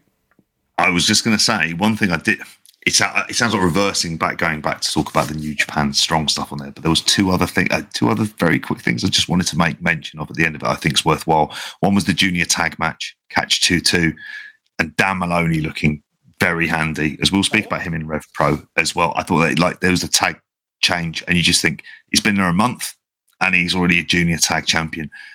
He, he's got the look that he wants. Everything else, Clark Connors is a really tidy wrestler as well. But just a shout out for Catch 2 2. Should be Catch 22 because that's the Joseph Heller novel, but I digress. but and a cracking read as well about the futility of war. Here, it wasn't about the futility of war. The war was well and truly earned and it was cracking. Um, and then the other one was Giulia beating Willow. And I just wanted to say about that. The only issue I kind of had with it is like I big up Julie on here all the time, and there is that kind of massive star presence that she has. Hmm. The match was fine, probably not as good. It's a little bit clunky. It looked good because she hit her finisher, lifting up Willow as well Hmm. for that. This has been a really good run for Willow. He just gets into the place they want to be with when Mercedes Moné comes back and they have her versus um, Mercedes Do Monet. you think that'll be the Owen Owen final? Maybe she comes out there because. I think they've they've let they've revealed something by not just kicking her out of the tournament by going ah the match will happen on Rampage, keeping Willow alive for a reason. Yeah, they are. And do you know what? I really, I, I think she's, I think she's really good. Like, I think she's one of the few people out of the women's division where, like, there'll be a lot of talk about, say, Skye Blue. Skye Blue's not ready, like, and shouldn't be in that mix. Whereas Willow Nightingale winning it, I'm fine with it. But even in Japan, she was over with that crowd. She was like, they, they loved her, and she had that kind of infectious energy, and she's got good enough offense because obviously it's really power based. It just makes her slightly more unique to a lot of wrestlers um, out there because, but she's just got that kind of likability factor. So, yeah, I just wanted to give a shout out for those two matches for what was a really fun set of shows. And we talk about New Japan generally. It's nice to be positive about New Japan. It really is. And that's, I generally feel the conversation that we're having here about New Japan doing different things, doing new and exciting things, livening up a G1. That's all good and long overdue. Definitely, that's it. Connor sharing your compliments there, saying enjoying seeing uh, Giulia work with someone bigger than her for, for a style as well. Um, yeah, would assume, yeah, they fast tracked the way back to the original plan, which was, like you say, probably Mercedes involved. But yeah, I think they'll keep the the, the Willow gained something. Yeah, that's it. It was why not? Why not do that for a while? It was a, if it really was cold in the ring, that was uh, one of the smarter things uh, you'd see. You'd see. So, no, good stuff uh, all around. And yeah, I think it actually works as a, as a nice segue into the uh, the Brit Wres of the weekend. As uh, you know, you, you were complimentary of Dan Moloney there. The bit I did see because I was at GPW, which I'll uh, talk a bit more about in a in a minute. But where we got back to the pub after, and uh, the Ogdens had the uh, I think it was the Ospreay uh, the Ospreay match on their uh, on the phone uh, against Leon Slater, and like the bit I saw of it was like the finishing stretch because they were live streaming, which is you know it's cool that they do, but I know it's hard Yeah. to, hard to promise it, isn't it? With you know internet in venues and whatever. So I think they've they've been very smart about it. It's always a nice little bonus when you're uh, when you know what's on offer. But that's the bit I did see. Yeah, Dan Moloney coming out and uh, trying to get involved, and like Ospreay basically sending him over the uh, over the guardrail, and they're clearly building something there. So you know, I'm sure that's a that's a directive, and you know, Dan Moloney is clearly in uh, in safe hands here. But yeah, as I was at Grand Pro, that's the uh, the only thing I've uh, I've seen of the uh, the Rev Pro York Hall show. But yeah, credit to them for, for streaming it live last night, and I believe uh, Yeah. you've, uh, caught up with uh, at least a little bit of it. Yeah, I have, and I have to say I caught up on it because uh, the main reason I was able to catch up is I was at um, a uh, Cubs and Beavers and Scouts um, barbecue tonight, uh, and which was which was good actually. Well, yeah, mate. This was like they were encouraging us to go up for seconds and thirds. So I had two burgers and a hot dog. So. I weren't complaining. Oh, it was cracking work. I was buzzing about that. That was really nice. So, and then Um, and in the chat, Ewan had helpfully said, "So, like these were the main matches to watch." So I kind of went on to it. And again, it's you know what? They're trying live streams and they're trying this stuff, and it may not always be perfect, but by God, I appreciated it being able to see it because it was a it was a big show for them, and lots of this like sort of the undercard stuff I didn't get, I haven't had a chance to see. So the main matches I've seen is uh, first of all Luke Jacobs versus Tom Lawlor because I'm a big Tom Lawlor fan. I thought this was like good, stiff, like hot stuff from Luke Jacobs, who is a fucking unit at this stage in the proceedings. Look bigger than Tom Lawlor as well. And that's a situation we haven't always seen when there's like the American import, they come in against the British guy and they just tower over them, or even the New Japan wrestler, and they just look bigger and they have that kind of credibility. Here, I thought like Luke Jacobs looked great. This was exactly the kind of stuff that I thought really, really worked. And I was like, I was just happy to see Luke Jacobs get the win there for one because it made him feel like a big player, and that's and that's really the theme of this show is them they've done, and this this tells you about the kind of simplest the, the booking, which is simple but straightforward and incredibly effective. Connor Mills, I didn't I haven't seen the match, but Connor Will Mills won the um uh the cruiserweight belt um earlier earlier in the show. I think you're on mute. Sorry, I had nothing but good things about that one. Like I had a couple of people yeah. say that was the match of the night. Um, him and uh, him and Robbie X. Which I'm delighted it went on first. I know it's a long match. I know it's 20 minutes, and I think there's been times where Connor Mills. I'm trying to think who was in there. and He did 20 minutes. He didn't need to do 20 minutes, but this is a cruiserweight title match.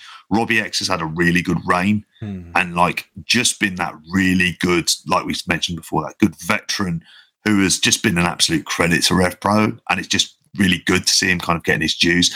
And for, for Connor Mills, this fits in perfectly with a much bigger storyline that they refer back to at the end, where this, you know, this is his big moment, but that gets overtaken by Oku at the end, which I think is like again cracking, brilliant, cracking like simple storyline development. But it isn't him coming out and attacking him afterwards and stuff like. That. But the fact that he's won there, they're new tag champions in subculture which I saw sort of the uh, the last few minutes of that, them versus Greedy Souls, which is they're going into Great British Tag League uh, beyond really this well. as well. Like I think like yeah. sub- subculture are like, I think you've got to be careful. We talked about it last week. You've got to be careful with like what NXT UK cast offs you're going to use. But like mm-hmm. you said, we were raving about them on the Impact show. I really enjoyed them at the two two nine last week. They feel fresh. They feel polished. They feel like a proper team. Um, yeah, I'd go with it. And and yeah, obviously Greedy Souls have done a great job as that tag champions as well to kind of set that up. So yeah, it was a good bit of booking all around. I thought. Cracking bit of booking, like and like you mentioned about, you've got to be really careful about the what what can you do? And they're going to add something to it. Well, subculture will because Flash Morgan Webster has has really developed that time in NXT. He's really developed as a wrestler and as a team. They're smooth as hell, and it's just like they're getting to show stuff that they were just doing in Enfield. Mm. They're actually able to do now in front of fans and in front of like kind of proper crowds. So that's that's a really good move. Greedy Souls lose, lose nothing. I'd, I'd have an all out war between the two. It's like some mad brawl in Cardiff next time they're there. That feels like it's perfectly set up for that as well. Like play, you know, playing off between them. And I think, yeah, Greedy Souls have looked really good as well. The there was Zack Sabre Jr. versus Jordan Breaks, oh, which yeah, was, was, great. Yeah, no, that was great about that. Yeah, yeah, just it was stuff that took you by surprise. The way that Jordan Breaks was able to kind of stay with Zach, because that's really what the sort of storyline of the match. And if I can refer to, and I know he's in the chat as well, Ian, he's done a brilliant review on 411 as always of this show. So if you want to sort of like go through a lot of the other matches as well and sort of read the whole recap, go down and go to Rev Pro on demand to sort of watch the show. There's me giving them the plugs. I'm not getting paid anything for that, by the way, might I say, but it's well worth seeing. And I think, um, yeah, for, for this match, it was because it was something different, but it also had a pace to it. you know, which at the same time, in Jordan breaks is that really good pickup where at perfect the end of the night, perfect opponent. Something different, follows the theme of younger guy against established star. That Rev Pro do better than anyone else because they have good established wrestlers that come in, which leads onto a completely different type of match, but with the same kind of philosophy, which is the match you saw the ending of Will Ospreay and Leon Slater. Oh, I really want to see which, this full thing now that I'm home. Like that was like, yeah. Um, oh. Even just seeing the final like five minutes of it, I was like, yep, this if because I think you know the attendance looked decent from the people I know went down to York, mm. but I think obviously there were transport issues. Like even if I wasn't at GPW, I wouldn't have been able to go because the trains were off um, from Liverpool to London. I think there were different things affecting different people. But I feel like if I wasn't at GPW, I still would have found a way because I really wanted to see this match, like Leon Slater and uh, and Will Ospreay. Yeah. Like uh, yeah, and every review I've I've heard of it sounds like I need to see this match um, at least in full uh, at this point. Oh, it's proper spectacle. I mean, there's a dive he did over the corner post, and he landed on his feet pretty much perfectly, That's landing on Ospreay as well. It? Yeah, he, he loves that. He's been, he, apparently, he's been, he didn't do it at the two two nine. He's been a little bit conservative with it. I like that though. Busted out. Good.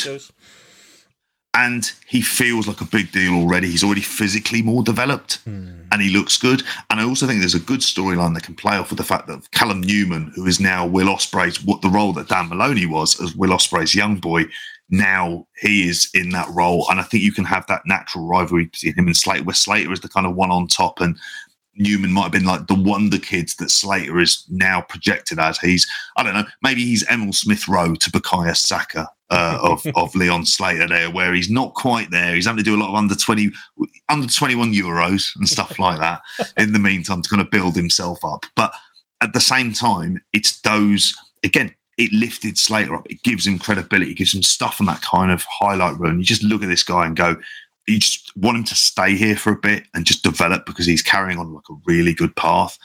And so, yeah, and then the main event, which again, really squeezing squeezing this one in, the right result. Like they had Oku win. Oku make O-Khan tap out. There was a lot of the storyline where he was working on his knee um, throughout the match as well. And it was the kind of big crowning moment. And I think the beauty of this is because Michael Oku, and I think wrongly, isn't booked by many sort of big promotions. He is the perfect guy to have as your champion and your figurehead, like of Rev Pro. He's just perfect for him for that. And I know there'll be people who just like. I always think of Andy and Jeff Blesson where they're not enthused by Michael Oku because it feels like it's his promotion. But in many ways, I kind of feel like, yeah, he kind of should be. I they're not negative on him. They don't hate him or anything else. But I know when he won the, the Revolution Rumble, it was like, oh, they thought that was kind of obvious direction. But and maybe I'm being harsh here on, on Andy and Jeff, who aren't, you know, they'll be listening. They didn't mean like, What are you saying? I didn't say this. they probably did. They probably meant Oka because, uh, good lord, yeah. I was happy this happened. Um, I was punching the air when I found out because yeah. it was like, yeah, decent match, much better match than the RKJ match. Well, much better. I think a lot of fans are like that. You know, O-Khan's a character and uh, fun to have around, but I don't think anybody was uh, loving having him in, uh, on top. And Michael Oku, outside of Ricky Knight Jr., has been the poster boy for Rev Pro. Like you say, you want, you know, really the only direct competitor in Brit Wres right now is Progress when they, you know, run shows, which is every now and again. Um, and they don't, you know, they tried. I don't know you mean, I've never heard of them. they tried using Ricky Knight Jr., um, and they've avoided Oku for stupid reasons. Um, but that allows you to, yeah, you know, have your own stamp on it and have like Oku be a, a pure Rev Pro guy. Now, uh, you know, I've heard nothing but praise about the matches. I've I've seen some negativity towards the finish of I think the women's match. I think a lot of people saying it was a bit overbooked. Um, you know, with the, mm. the four way, and you know, I'd have to probably uh, see it with my own eyes to see what like the uh, the execution of that was. Definitely saw a, a bit of negativity towards Oku's opponent going forward being Trent Seven. Um, uh, you know, Trent Seven doing the big heel turn and running off with the belt. Um, what did you make of that scene? I've not, I've not seen it yet. Like I say, it feels like from at least from our Discord, I think the wider feedback is overwhelmingly positive, you know, match wise. But I did see yeah. a bit of, um, you know, criticism of, like say, the women's finish and that book booking particularly. What do you think of a Trent Seven uh, world title contender at the this point in his grand old post NXT UK career. If Oku's beating him, then I'm fine with it. As a development tool, I'm less. That's where I'm more bothered by it because it is. It clearly then puts the Rev Pro belt kind of, and it's difficult one. Like in an ideal world, he probably for that copper box show should be taking on someone from New Japan and beating them or some big kind of that to try and establish it. But who's going to be willing to do that? Who are you going to get to do that? There's political machinations with this stuff as well. Well, it's like a lot of people in our Discord like, oh, you know, it should be insert AEW again. Like, I don't think Tony Khan is letting any of us uh, roster work the Rev Pro show on the Saturday. I'm afraid, folks. So, you know, it might it might be it might be a two two nine show. It it might be a, a couple box shot. It was like when I came out. I came out to that last two two nine show going. There's two classes of NXT UK guy, I think. Like, there's the guys who you're just not going to touch because they've got that NXT UK stink on them. And we don't have to bury anyone. We all know those names. And then there's guys like Subculture who it's like, oh, you know what? These are lads who, you know, take pride in the work, put the effort in, and, you know, they're still going to give you a great match on your card and they've got that bit of name value when I'll use them. Trent Seven, I came out of that 229 feeling somewhere in the middle, going, he's got that name value. But I can't help but look at him and go, okay, you've reached NXT UK now, mate. What else are you gonna do? like, do you really, are you really happy? You know, doing random spot shows for, for a Rev Pro, not just Rev Pro, anyone.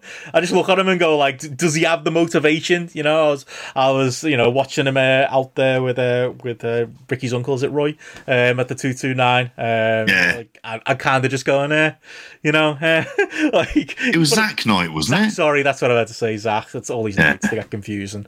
But like, I was going, ah, I don't know how much effort you're really getting out of post NXT UK Trent Seven. But then again, you know, he's he's overdoing ROH, so he's flying back and forward, so he's still, you know, staying involved and stuff like that. I think that's what it's going to be. It's the level of motivation you got of him.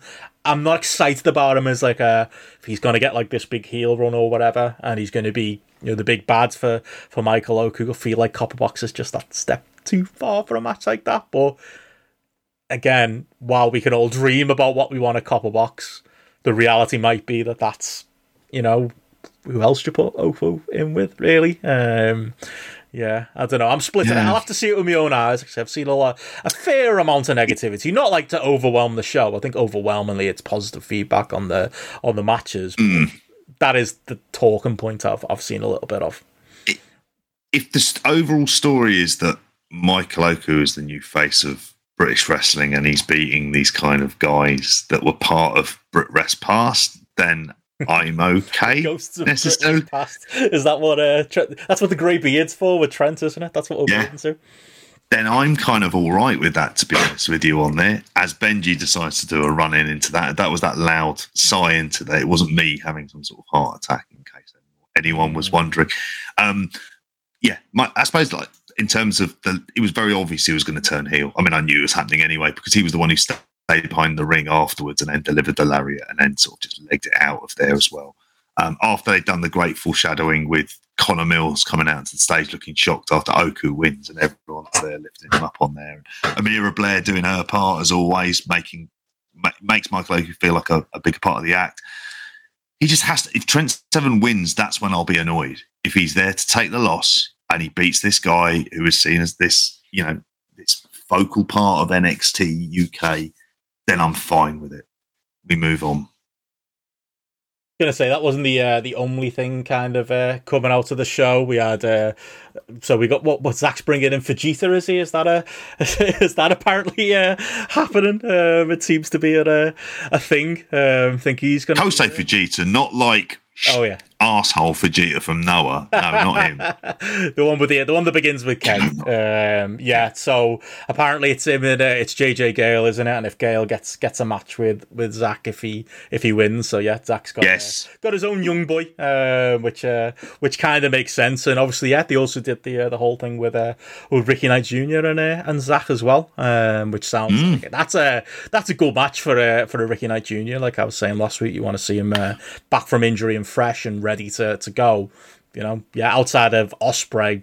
Zach's the biggest match I think you can get from a you know a Rev Pro card. I yeah, I think so for this. I mean, I think for that copper box show, they've still got room to kind of pack it out. And I know there are various kind of plans in place and, and everything else, but they've got those kind of relationships, and I'd be kind of bullish they'll put on some like really good stuff on the undercard. And I kind of, I, if they follow the pattern of this show, which is younger rev Revplo guy against more established guy, then I'm fine with that because I kind of think that's what the promotion is. And That's what it is. probably my main That's what a main thought- is. It's a, it's a twenty. Yeah. It's, a, it's an anniversary show, like the other one I was at. And on an anniversary show, you want to pay mine to the past, and you want to pay mine to the future. So that makes sense, doesn't it? I wouldn't be shocked to see like some older names pop in, but also at the same time you get the, the you know the newer names in a in a stronger position just by virtue of being on such a big card. and they've set up those those younger wrestlers, I think, in a really good way. You've got Jordan Breaks as your wrestler, you've got Leon Slater as your flyer, you've got Oku as your kind of like baby face champ. You've got Ricky Knight Jr., who I would fully expect to turn heel, be the one to take, should be the one to take the belt off Michael Oku, and they have a whole chase process with him, and he'll get all the knights involved in his stable. That for me is like where I want to see that story going because I think that's good. I think that's just good, sensible storytelling. I know this is a suggestion I gave to him in a pub, but I'll still stick that it was a good thing to do. Yeah, you've got your tag team be teams happening now. division Might have got it. division in there. You've got all of these good like and Luke Jacobs is your Hoss. You've got all these really interesting elements you've got in there. Yet the women's division is probably the one, and I haven't seen the match, is the one where there is that kind of mess where they've only got round to unifying the titles, and you want there to be that same sort of clarity there. Um, I, if I were them, and you can do it, try and bring in a Joshi wrestler. Try and bring in, if you can bring in a Giulia, for example, that there's a uniqueness to that, and she's got returning to the city of her birth in London. So hey, writes itself. Could be something. I think, but I do think, yeah. Now that we've got not out the way, but your haul's done. Yeah. I think we're gonna because that that that is something I have said. I feel like it's gone off the boil a little bit. The copper box. It's kind of not the front of mind it should be um, on such a big weekend. I think it can now, as the card takes shape and we learn more about like who is available, who isn't. I think that's gonna happen absolutely. So yeah, be uh, exciting to uh, to see what the uh, they build. Ishii Jacobs there. Yeah, Connor. Connor. That's that. That's a match, isn't it? She's got. That's a match. Jacobs has got the size now. He probably uh, he'd be dwarfing Ishii. Uh, Dwarfing at this point in his career. Yeah, yeah. I'd take that. Like Ishii Walter all over again. oh, If Walter was from Manchester, yeah. which would, would have made some fun skits. Might have better chemistry than them two as well because it didn't really work. Yeah. Um, No. but, you know, uh, we'll see. Um, but yeah, you know, a lot of chat there. Yeah, Will talking about Trent kind of being known as a tag guy, and yeah, there is there is that as well. Will says here, uh, James, you apparently once said on a BWE Trent was part of the young generation that was uh, secede uh, Zack Sabre Jr., Will Ospreay, and Marty. So there we go. That's kind of happening in a way. Yeah. it's coming Yeah. through.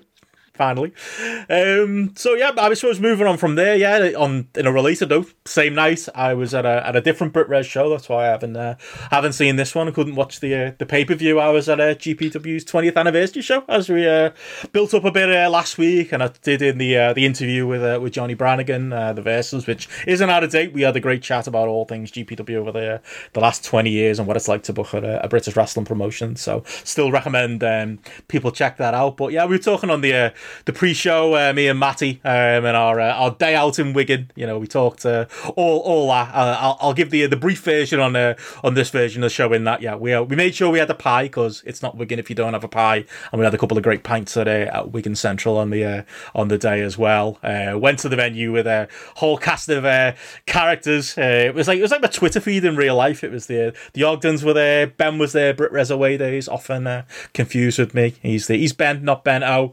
Uh, Alan Cheapshot um, turned up at uh, and came and met us for a pint. Uh, Chris Linney.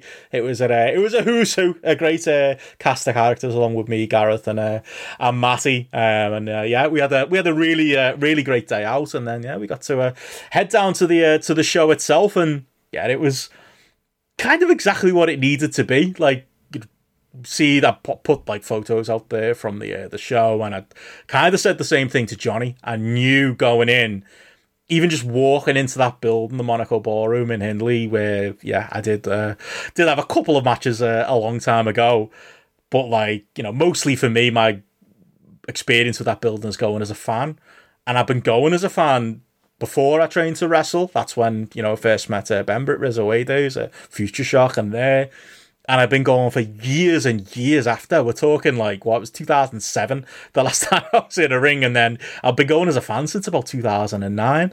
But no matter what, every time I go to that venue, I, I walk through that door and it's butterflies immediately, JP. Every time, like I just get that feeling. It's it's like, uh, but I feel like I'm going to be on in the main event or something like that. Not that I ever was, but you know what I mean. I just feel like, oh, it just it, it really. I like Gareth and Matty were laughing at me because, uh, you know, like not that my eyes were getting watery, but maybe I was a bit misty eyed a little bit. But it was just amazing to be back in there again, thinking we, you know we'd never be in that venue again, thinking GPW might well be done, um, you know after the, the pandemic and everything, and not having run a show in a in a couple of years. But yeah, the, the venue looked amazing, um, as Matty was saying on the pre-show. Like uh, they lit it up in, in a way that I've not seen that venue look. Um, it just they've got a they've got a bongos bingo going on on, uh, on Fridays, Saturdays. There, JP. Apparently, it's a big uh, money spinner. Hence why the GPW show was on the Sunday. So they just must have Oh, made yeah. some upgrades to the to the building with all that uh, that big dollar coming through. Do you have bongos bingo down there? Is it just a Liverpool thing or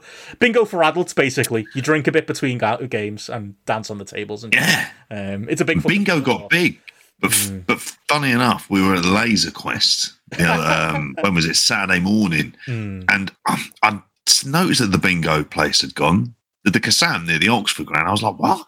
I, I was like, I thought bingo was doing all right. I thought there was very little else going right in this country at the moment. But I thought bingo was one of those things that was Still doing somehow surviving it.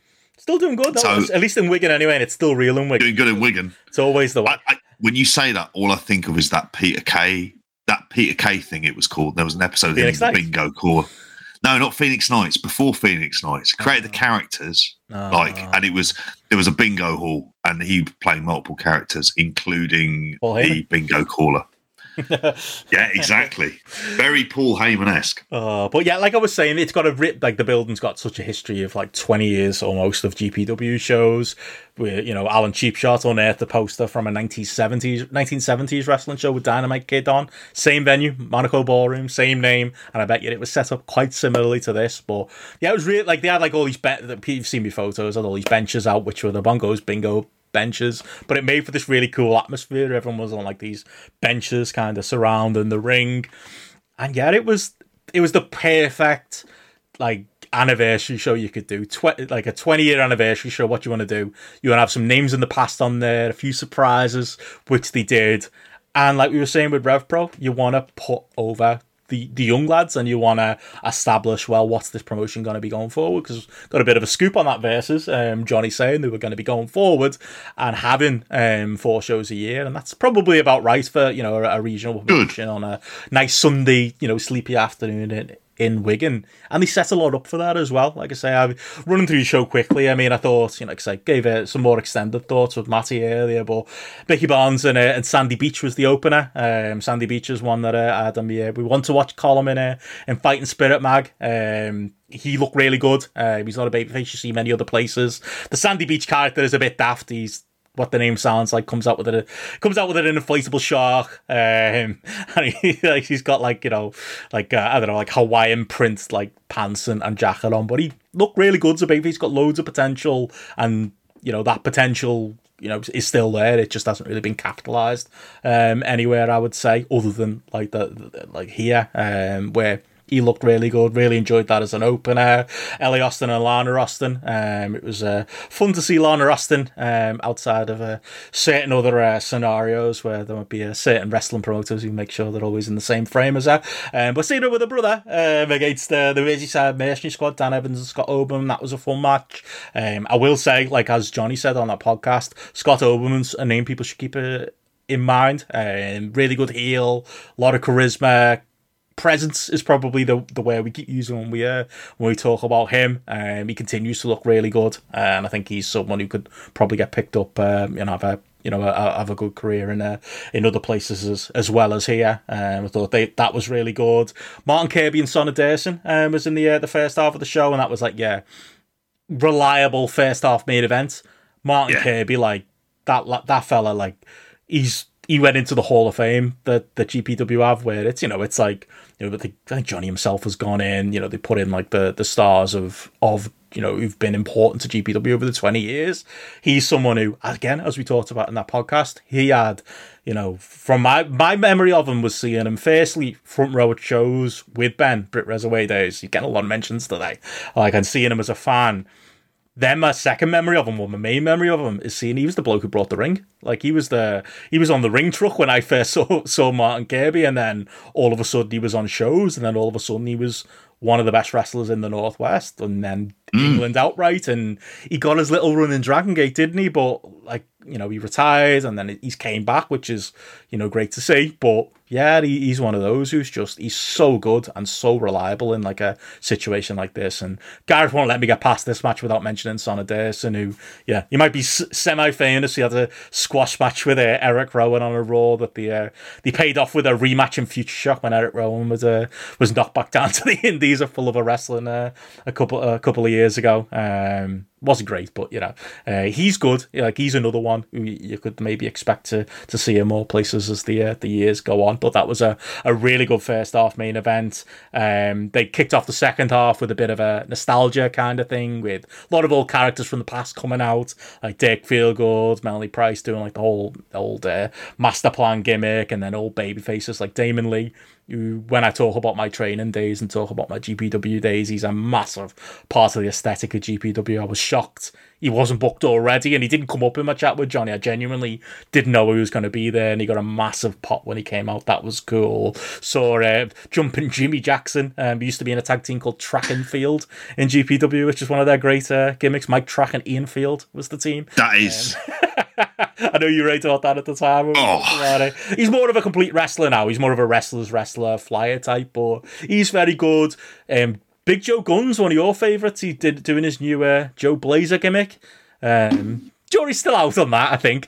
Um, I think he got Big John okay. Guns Joe over to a to a level, and he became a meme. We were talking about it. We recorded graps and claps after the show, and we were kind of talking about that. And the Ogdens are saying, "Well, yeah, but the, he tried to go serious with it, and that didn't work. So maybe this is more in his wheelhouse now, doing a more of a, a comedy character, if not a you know going fully back to the Crash Holly knockoff stuff. So we'll see. A lot of talent there. I always feel bad with him. I said that on Graps and Claps. Like he is. He became a bit of a joke along with the the Lykosses, or as I affectionately call them, the Lykos twins, as far as being on every Brit Wres show. But there was a reason because he's he's very talented and he got that gimmick over, and you know, um, fresh coat of paint we'll see how he does. Uh, yeah. another note, I thought Isaac North looked good, uh, good in that match as well. Great, uh, great monster. But yeah, good to see uh, Mel and Dirk back uh, involved in things.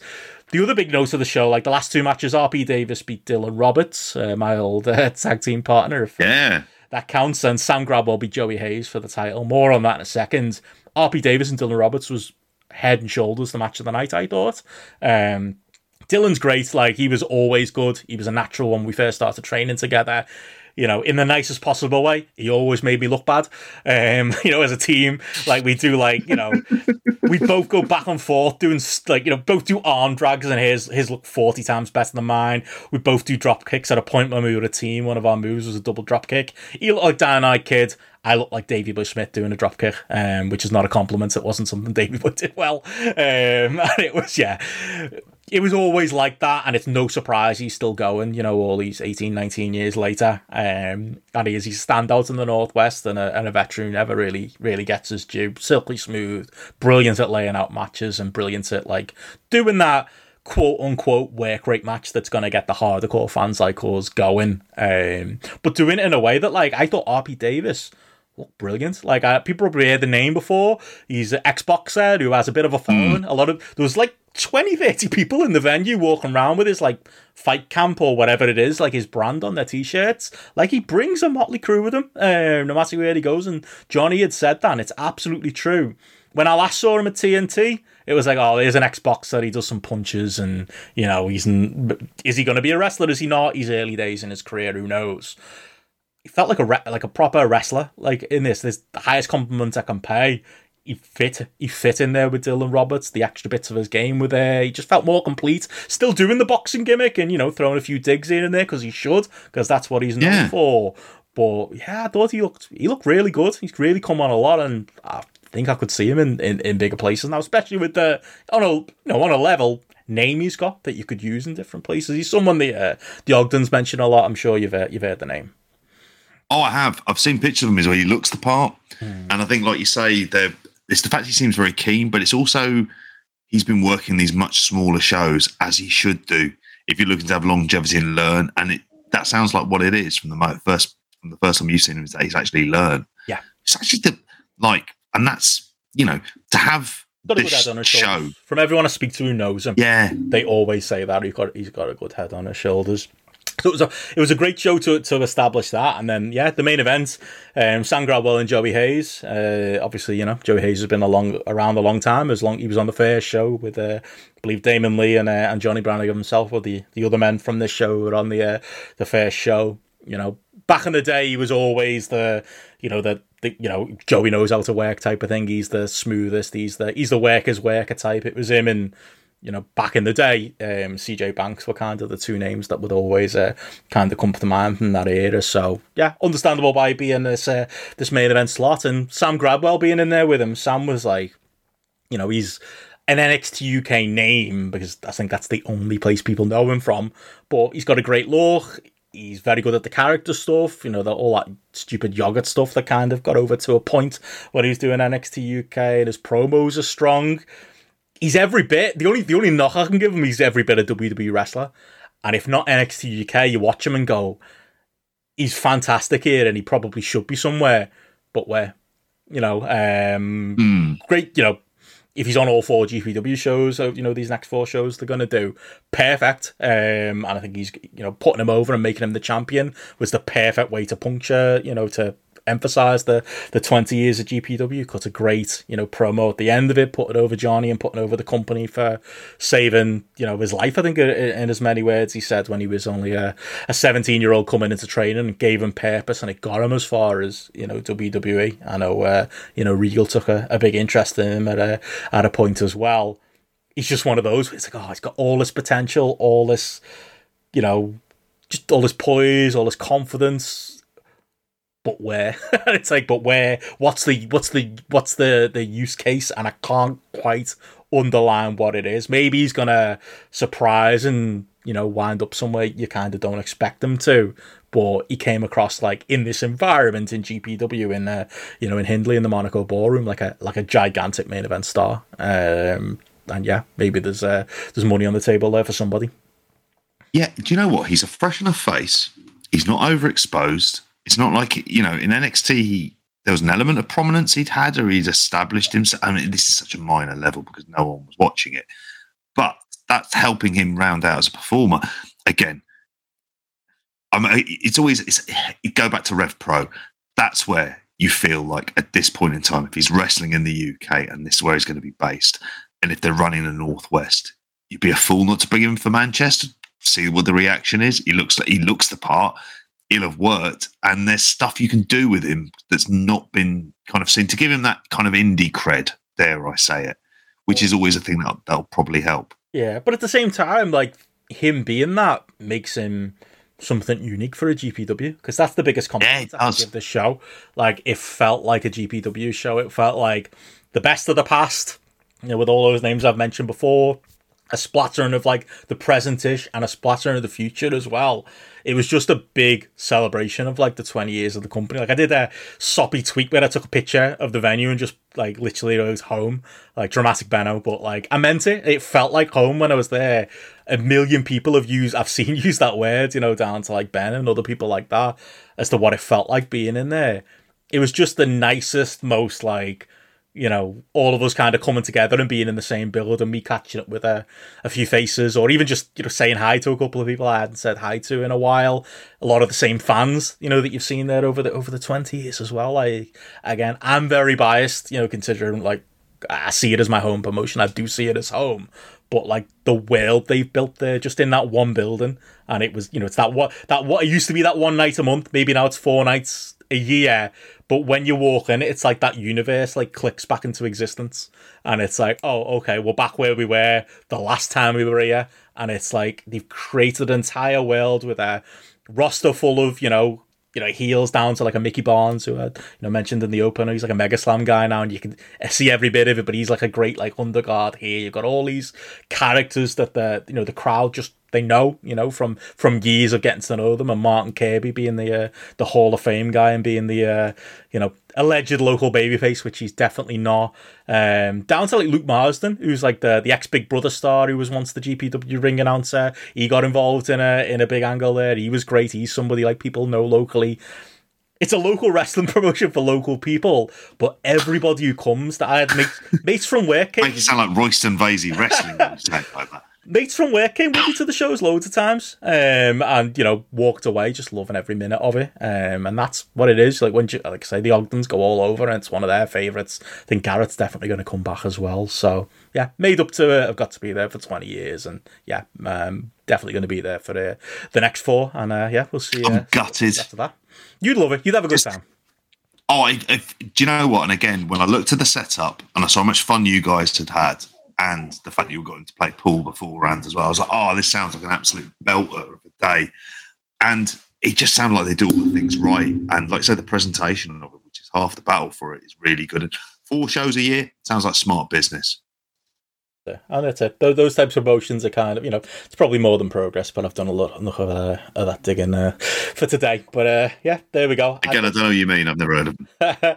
we think the next show's in October. They ring announcer kept to answer Connor. The ring announcer kept saying it was uh it was sometime. I think the seventh maybe, but it's not official. I don't think. I don't know. We know the uh, the official day of the next show, but I'm sure they'll. Uh, they kept saying they put it out on social media, so we will see. But yeah, it was a cracking day out, and like I say, me, uh, me, Matty, and the lads had a, had a banger, and I'm still hungover today, so that says uh, says everything. Takes a lot to get me to Proper session. Uh, yeah, a wrestling show is uh, is usually the thing that'll uh, that'll do it. But yeah, before we get out of here, just I suppose one more big subject we got it before we uh, we clean up a couple of uh, minor items. We did say we we'd catch up a bit on uh, on Dark Side of the Ring, JP. Uh, we've had a week off from it, um, which has probably been helpful for me and you to uh, to catch up because we had the Matt Borne episode and the uh, and the JYD episode. What did we say was coming up next um, for Dark Side of the Ring? Um, Adrian Adonis Adrian is on tonight uh, is on at time of oh, recording. Right, okay. Yeah, have you you're fully caught up? Um, what have you uh, Oh, yeah. made of it so far? Out of, out of uh, those two, any highlights?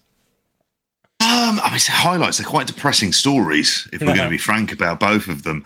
Um, the Matt Borne one, I didn't know about as much, and is it's like I think the stuff, like particularly with his, it takes a very weird turn at the end, is what I would say, with the stuff about his ex-wife and his daughter being convinced he was murdered by his current girlfriend and the rest of it, and then mm. them kind of quizzing her on stuff and her being very shifty when talking about it. I was like, I wasn't quite prepared for that as much as anything because it had followed the kind of traditional path as it would do with this of he's a wrestler at a certain point in time, he's completely all over the place as well. But then you think about Doink and you realize, and I, I hated the character. I have to. I was never a fan. However, Even heel doing? heel doink was at least interesting and i think that's the thing that he kind of gave and there is the thing mick foley says it in there as well where you could tell that the matt borne version of doink is the best version compared to uh, i'm trying to think of the other people who, who took on the i want to say ray apollo was one of them various kind of like other people who just weren't as good like especially with the fake doink stuff in, in there and it follows the path of him going kind of off the rails. Slightly feels like is he getting himself back together and then he's dead, young. this is this is what happens. Which the second one with Just Junkyard interview you, Dog kind of follows it. Didn't Huh? need to tell the whole story, just interview you. Yeah, he lived, he was doing, and then he was dead. He was a wrestler in the eighties. He took loads of drugs. He didn't look after himself at all, and he was dead in his early fifty. We know this story. It's just what age range is it? Is it That late thirties? Is it in the forties? Is it fifties? Who can tell? it was it was because that one we can get into the JYD one, but the Matt Borne one as well, it- same thing. And it's like I hundred percent I walked out of it thinking it was the best episode of the season. Despite it being that you know that that trodden path, like the path we got on the J- JYD one, I was like, oh, is I found, I really heel Doink. I think was a really good character. I loved all that. I loved the story about how you know we kept hold of the rights for it, despite the fact you know when he well he kept trying to use it when he left, and then you know he fought Vince on it, and then managed to get like you know rights in perpetuity for the use of the character on WWF TV, and he got his royalties, which was a an interesting story. The Borne Again stuff in ECW, I found that fascinating. Like I want to do Oh. a whole deep cut on that. Like I found that I thought that was brilliant. I thought like as far as like going on the indies and not just cashing in which he did do a lot of. But like, Oh, yeah. actually trying to do something, and I say indies ECW, you know, I'm doing that as a service, but like, you know, going out there and doing something that wasn't on the level of what WWF was, I'm trying to, you know, ignite that creative spark and be an interesting hmm. character. I found that re- I found that fascinating. I really want to dig a deep, dig deeper on it. And I found all the family stuff fascinating as well. Like the, you know, when it turned out that it was like his, his kids thought that it was his partner. He wasn't an overdose and it was his partner he was with who's responsible for him Yeah. dying. And then she's on there defending himself. And they go back to his daughter. And the daughter's like, she's talking shit. She let him die. And then they're going over like the 911 call and the fact that she didn't make it till the morning. This sounds like gruesome stuff. It is because it's Dark Side of the Ring but it's fucking utterly compelling stuff. And I walked out like I've saw a really good, interesting documentary where I learned some things, and then everybody uh, uh, on the internet on the Discord told me, yeah, Benno, but they left out this, this, this, this, this, this, and this horrendous thing that he did in his life, and that's the problem when you've got a man's family involved in it to this degree, helping with the documentary and giving their side, despite it being dark side of the ring and despite that stuff being extremely heavy. I think they were quite selective with what they allowed to make the final cut of this documentary. And if I didn't know that, I would have said this was an 8, 9 out of 10 episodes. And then I was like, oh, maybe it's more of a 6 or 7. I'm probably not as high on you on it, but I think it's probably not knowing that much about Matt Borne really kind of made it that bit more interesting. I have to say, generally on the whole, this has been a good season of Dark Side of the Ring. These are slightly like we're into lesser known stories, but it's less wacky. And it is much more like the folk. Like I thought they, they did well with the Candido episode on here as well. I mean, obviously they're finishing off with the Marty Jannetty episodes. Christ knows what they're not going to cover in that. Who can tell?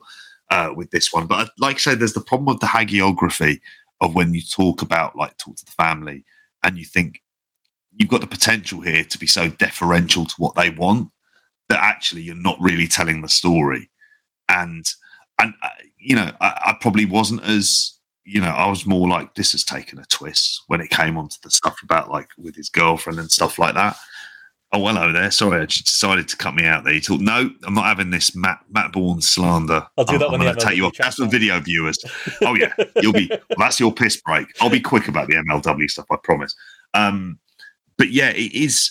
I suppose these are very much peas in a pod. These two documentaries as well. To go into the Junkyard Dog one as well, Yeah. where there's uh, there's the although the Junkyard Dog one again, it felt like there's stuff from that they've taken out. It felt like this is a much bigger career, and I suppose it's like you get a taste of it. But I suppose he's a much more interesting. I'd say much more interesting figure. He's a much bigger figure than Matt Borne in wrestling history. And there's that point in time in Louisiana where he was massive in a territory system, and but he couldn't wrestle, which is a fundamental flaw in wrestling, really if all you can do is headbutts and a dance on the apron, you kind of, you know, there's not a whole lot going to be else that's going on a there. lot of money well. was made with that, though, you know? Oh, yeah. That's the lads in Mid South. Yeah, yeah, they did well. And again, these are the kind of stories you want on there because he is like he's that big. He's one of those big regional stars who ended up under Vince, who never made it, and that's partly like you kind of look at him and you look at his. He wasn't the tallest, but in that era of burly, che- burly chested fellas in mid South, he fits in perfectly. In the bodybuilder physique world of WWF, he's just an anachronism. He's something that belongs to the past. And so I remember in WrestleMania three um, for this, and I knew that it obviously he'd gone off the rails. There was something about New Jack wanting to kill him, which seems like a bit much. there, Yeah. Oh, has New Jack killed JP? Maybe. uh, um, as a, I suppose, a bit more formulaic, isn't it? Sorry if I'm breaking up for some reason. Chrome's going mental on me. I I I enjoyed it as a show. It, it definitely wasn't as it was a well trodden story, but I think the, the interesting stuff was that that like you know there was this you know complete because because my knowledge of him is one seeing the WWF and later WCW version, which are just kind of sad versions of Junkyard Dog to get to see. Um, and obviously you're seeing a even more limited, you know, man who's a, pretty much a shell of himself by the time you get to the WCW stuff when you see him there. So I've seen that, and then the other exposure I had to him was through Meltzer, and Meltzer constantly talking him, the calling him the junk food dog, which was a, a big take that he cons that and um, the Ultimate Warrior one where he uh, they call him the uh, the Anabolic Warrior. They're like two of uh, Dave's famous uh, lines that he constantly have in the Observer, and that's pretty much what he was um, to me. It was like he's a joke in like hardcore wrestling circles, and then when I saw him, it was like, who's this legend? But I would say like having actually seen him here and seeing like him in his pomp, seeing how over he was, seeing how much money he made for for Mid South, and how gigantic of like a mini celebrity he was in that part of the world. Like it was genuinely impressive to see, and it was genuine. It was one of those things where you see him as a big star way more because you're seeing, oh, that's what he meant to that area. Oh, that's why Bill mm. Watts was so fucking bitter when he left, you know? Um, and I 100% believe, you know, both sides of the story in a way. I believe that Bill Watts was, you know, I think I believe he really did love him and was genuinely sad that he left and genuinely sad that he was betrayed. But I also 100%, percent believe JYD probably overheard him saying a slur about him, and he probably said them, you know, yeah. based on the shoot interviews he's done and other stories you hear about him, under his breath, you know, 30 times a day, and he probably wasn't a very nice bloke um, at all, you know, to, to say the very least. And I know JR is yeah. going to defend him as, uh, as much as he can, but I still found it interesting to see that other side of it. Like, uh, I wouldn't paint it the way Dark Side of the Ring did, where like, oh, Bill wasn't a racist because you really like JYD. I was like, no, Bill was a racist. Bill just also liked money, and then Bill found out that oh, oh, it was, it's like it's like one of those you know you watch like a Channel Five documentary and they make like people who hate immigrants live with an immigrant for a week. Like it was like that. It was like oh, this is like, oh, he, he's a bloke like me, and he's he's actually really nice, and oh, and then they became they actually became friends. I think both things can be true. I think he's all he's still a monster, but he also you know did befriend JYD and genuinely was you know devastated when he left. It was that part of it I actually found very interesting. Oh yeah, yeah, as well. I and mean, then sorry for the technical thing. For some reason, my computer decided to go bananas. I mean, normally does towards the end of the spotlight. um, it, it I, that that stuff is interesting on what he meant and his place in kind of like wrestling history and everything else. And it's it's mad how the downfall is so quick and quite sudden, yeah. isn't it? Because it is like WCW, he's a jobber, and then he's kind of a mess. Pretty Turn much. to indie bookings just to make a bit of a wedge to literally go buy drugs like there and then. Like you, you hear that, you hear like Ted. He was Ted DiBiase's best man, wasn't he? Which shocked me. Like I didn't know we were that close. And then Ted's like fight with Jim Duggan. Yeah, Jim Duggan. Was that Matt Borne? Actually, I'm confusing. That's Matt Borne. That, yeah, but, the, but Matt. Ted DiBiase is like when I saw him later, it's like wasn't the same person. You know what I mean? I couldn't have reconnected them because he wasn't the same bloke there. Whereas, you know, while he's, he's spending a lot of money on drugs, like Chris just mentioned in his pomp, he used to charge the the, the ladies a hundred bucks to have a night with him. You know, yeah. million miles away from that world. the... And bring Tony Atlas with him. I'm not sure I believe that. And then say Tony all Atlas he's interested in is your feet, and he just went, "Well, of course." I've never seen a man just revel in the fact that he's got a foot fetish more than Tony Atlas. Like he, it's just like right, okay, that's your thing. In the eighties, um, they were dripping in feet, mate. They were everywhere. Everywhere they went, wall to wall. Um, megastars. but yeah, it is, but it's it is, bleak. Yeah, it's it is, and that's why it's dark side of the ring. You know, it is. You know, at the end of it, you still walk out with a bit of a, you know, real like a bad taste in your mouth, don't you? Because it's it is it's a grimy, horrible business that eats and swallows people like this up. But, but it's, yeah, it's, what this show is. Mm. Like you said, it's dark side of the ring, not light and funny side of the ring, is it? that'd be a different show. Like um, it is. Wrestler retires, settles down, sets up a business. The end. Like that's not really an exciting narrative for us to follow, is it?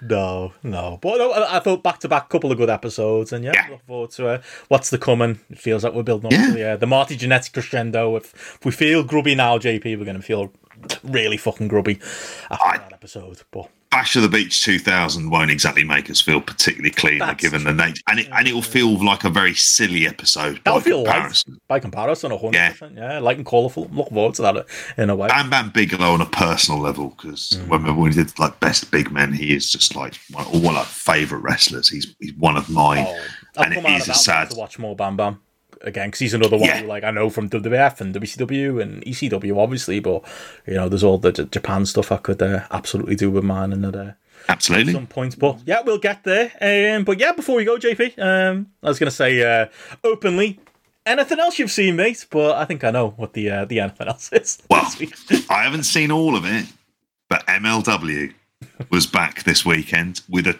with a two hour special. So I think they were taping TV there as well. And he's an he's an economical man, if nothing else. Um, with this, Fucking with, with? ML. Oh, Oh, he really is. Like, so the big story out of this is, and I suppose the main event, and that's really the only place to kind of go to, which is Hammerstone's been champion for like near two years at this stage. And Alex Kane, who had done a very good job over time of building up his Bomaye Fight Club. He's got a charisma to him. He can cut a promo. And he's, even though he doesn't necessarily look the part because he's quite small and Hammerstone dwarfed him, and I don't think Hammerstone's particularly tall either. It's suplex finishes. It's very Taz related. And this crowd fucking loved him. They were chanting Bomaye, and they might have been chanting even more when they found out who the Bomaye Fight Club's big money backer is.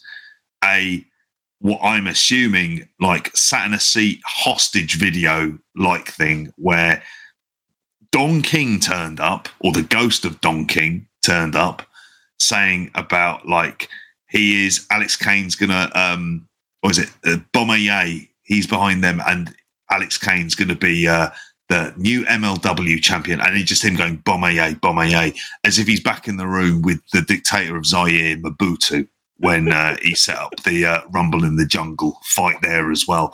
And they had that, but the whole crowd was chanting Bomaye. And as a match, as a professional wrestling match, this was actually quite good.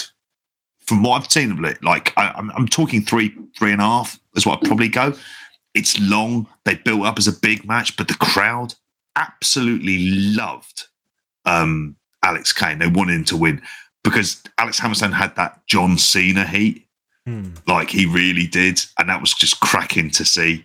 And there was a good few false finishes and the rest of it. He managed to kick out of his like sort of pendulum finisher and, and the rest of it and everything else. And he won the title. And clearly, you know, Alex Hammerstone turned heel and the rest of it. And then about 40 people ran in the ring, all part of this Bomaye fight club. And I thought, how many of them is Court actually paying?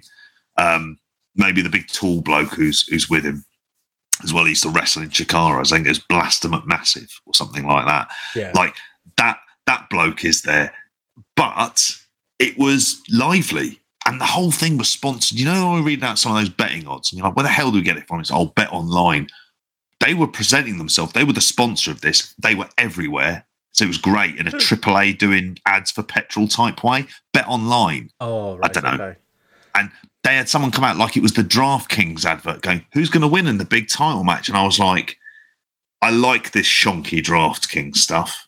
I don't know why. Like, though, is it not like that was the thing. And what all those podcast ads where it's like it's it makes Yeah. the podcast sound like big time, but if you just go to like manscaped.com slash podcasters, literally anyone can sign up. I feel like that's all Yeah. Court's doing here.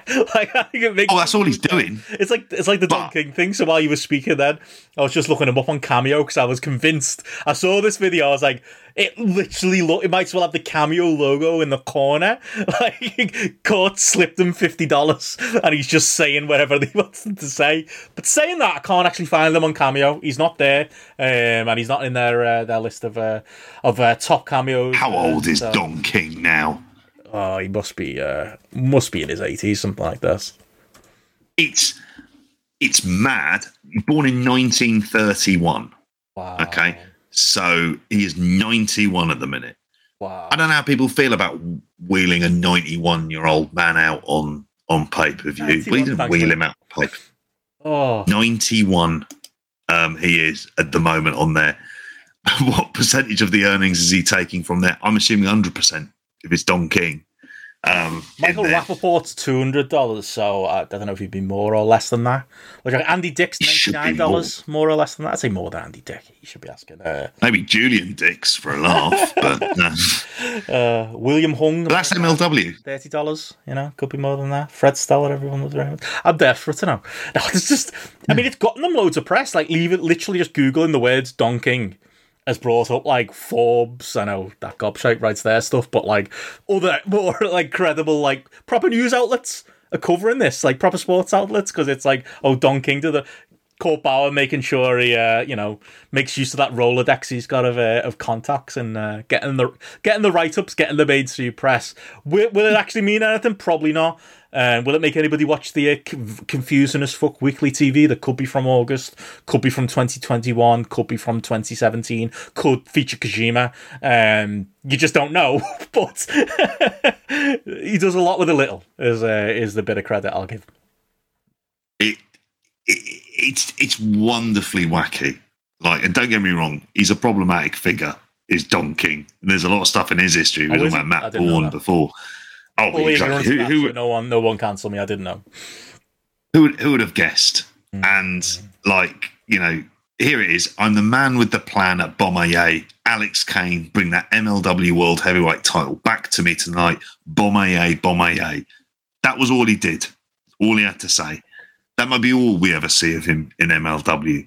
Fair fucks for trying it. Uh, like I will the admission on the attempt, and it worked. Is that crowd popped massive when he won? He was massively over, and it felt like, okay, this is someone we really don't know anything about. Why not go with them? What they also announced was Matt Cardona's coming in, Kevin Blackwood's coming in as part of the draft. So there's little things. Yeah, yeah. They got no, they got drafted in, didn't they? Um, they did. Yeah, they do things. Yeah. Is Dred Tatum on the list of uh, draft signees? He not come up now? Um, no. He should be. Got um, Max Hammersmith or Bla- Blaster Mc- Johnson or whatever to play him. I don't know. Maybe you could figure it out. Um, but there you go. There's your uh, MLW update. I was going to mention briefly SmackDown, but there isn't much to say. 40 minutes of, uh, of Bloodline uh, GCSE level drama uh, opened the show. And I say that with a slight, but I did mostly enjoy it, just not for fucking 40 minutes. Um, turns out that uh, the Roman Reigns is still the tribal chief and uh, he faked out Jey Uso and then beat him up. What I will say about that SmackDown, some like breaking news that came in through while we were recording, JP 2.561 million viewers it did and a 0.76 in the 1849, which is SmackDown's highest since uh, June the 2nd and the highest 1849 since Christmas Day 2020 when they had an NFL lead in. That's insane numbers. Um, Matty said we didn't give it enough credit last time, mate. Split. Uh, we said did that? Did I not say on the weekend show? We can laugh at it.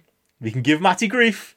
Fucking draws though, doesn't it? Uh, we don't have the quarter hours, but like as much as I might say that 40 minutes was way too fucking much, especially on a show, JP, where they found no room to include the red hot LA Knight, despite the UK show. They're in Madison Square Garden, their other hotbed, didn't use the bloke. like promotional malpractice at that point. But what you did get was 40 minutes of the bloodline on the show. Yeah. Um, and uh, you know, for the most part, it was quite compelling. Um, they were fighting over the uh, the bloodline uh, necklace, though, JP, not over the belt for some reason. That seemed to matter a lot more. It's almost like that's the what? focus of the. Oh no, that all makes sense. It's the focus of the story. It just makes you wonder why the belt even involved. But Matty's not here to. Is this where someone's? Is this where someone's going to tell me the head of the table is really what's? I know that. Yeah, no, seriously, no, seriously. That that's absolutely yeah. that was the, the verbiage used. Screw the belt. That's what they do. No, totally. Which is. He threw the belt down at one point. I know it was part of the story, but like story capital letters. But uh, I will, I will say, I continue to be right, as will Matty. But that's a massive. However, way you cut yeah. it, like imagine the somersault you do if AW pulled numbers like that. Well, to quote Chris, quote Chris Morris on Brass Eye, it's a strong feelings kidney, whichever way you slice it. Story or rubbish. And there's just fact our analysis for the week. Anything else, JP? We uh, we covered it. No, been into a lot of mate. We've week, we? covered the, the world of wrestling tonight. Um, we really have. Oh, we didn't cover Mexico. Any Triple A thoughts? Anyone to throw in? Oh, Rocky Romero is in. I don't know. That was good. CMLL apparently is good these days. They're the sellout show, but they sell out most of their shows, it seems to me. Yeah. Seems to be good. But they have about four matches announced, and it's just like, well, God But um, yeah, maybe at some point. Not the, not this week, though.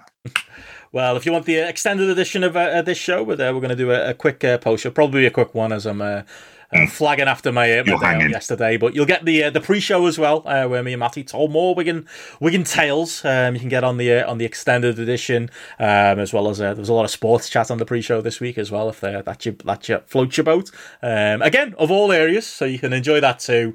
And obviously, yeah, coming up, where we got our weekend show on Friday, we'll do a full preview of the of the G1 everything else going on this weekend. It's Slammiversary weekend, JP. So it'll be uh, Slammiversary uh, weekend. AAA on Saturday as well. We'll be uh, Who's Steve Maclin replaced by Dina. Yeah, put it in I'm the all right. update today. I was going to say, you know, you did it for that. I'm sad. good on Maclin. Good. Yeah, but yeah, trip. There you go. There's your, there's your Mexico reference. Kenny Omega's uh, facing Vikingo, isn't he, this weekend at a Triple Mania? So we'll be previewing that. And yeah, on top of that, if you haven't listened to it already, our top five video game slash top five heels Oh. conversation is uh, is out there in a, in bumper double edition form. And yeah, this weekend we'll be recording the uh, Dave Bautista um, cl- uh, editor's uh, decision. The U is involved, isn't it, JP? Um, and we'll be covering uh, final score and a to be determined, voted on by patrons second film as well. So look forward to all of that going on at GRAPPL Patreon. That's pretty much it, isn't it? It's all absolutely perfect. Yeah. So, Yeah, yeah, Can't argue with that. Patreon.com forward slash GRAPPL. Loads of stuff coming up on there. Behind me, for the video viewers, you can see the stuff coming up on there as well. There you go. And yeah, obviously, yeah, if you're on the uh, the free feed, uh, we'll be back with uh, with Yes. Spotlight next week. Uh, subscribe to our YouTube. There'll be a little video clips of uh, the other stuff that we're uh, we're getting onto uh, this week. But other than that, that's it for another week of Spotlight. We'll catch you all again next week. Patrons, we will see you in the week. And yeah, other than that, take care, folks. Bye. Dig, dig, diggity, dig, diggity dog. Breaking. Dig, dig, diggity, dig, diggity dog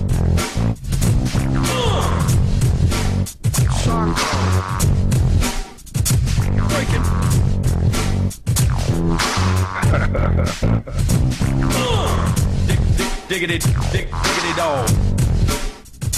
Breaking, dig, dig, dog.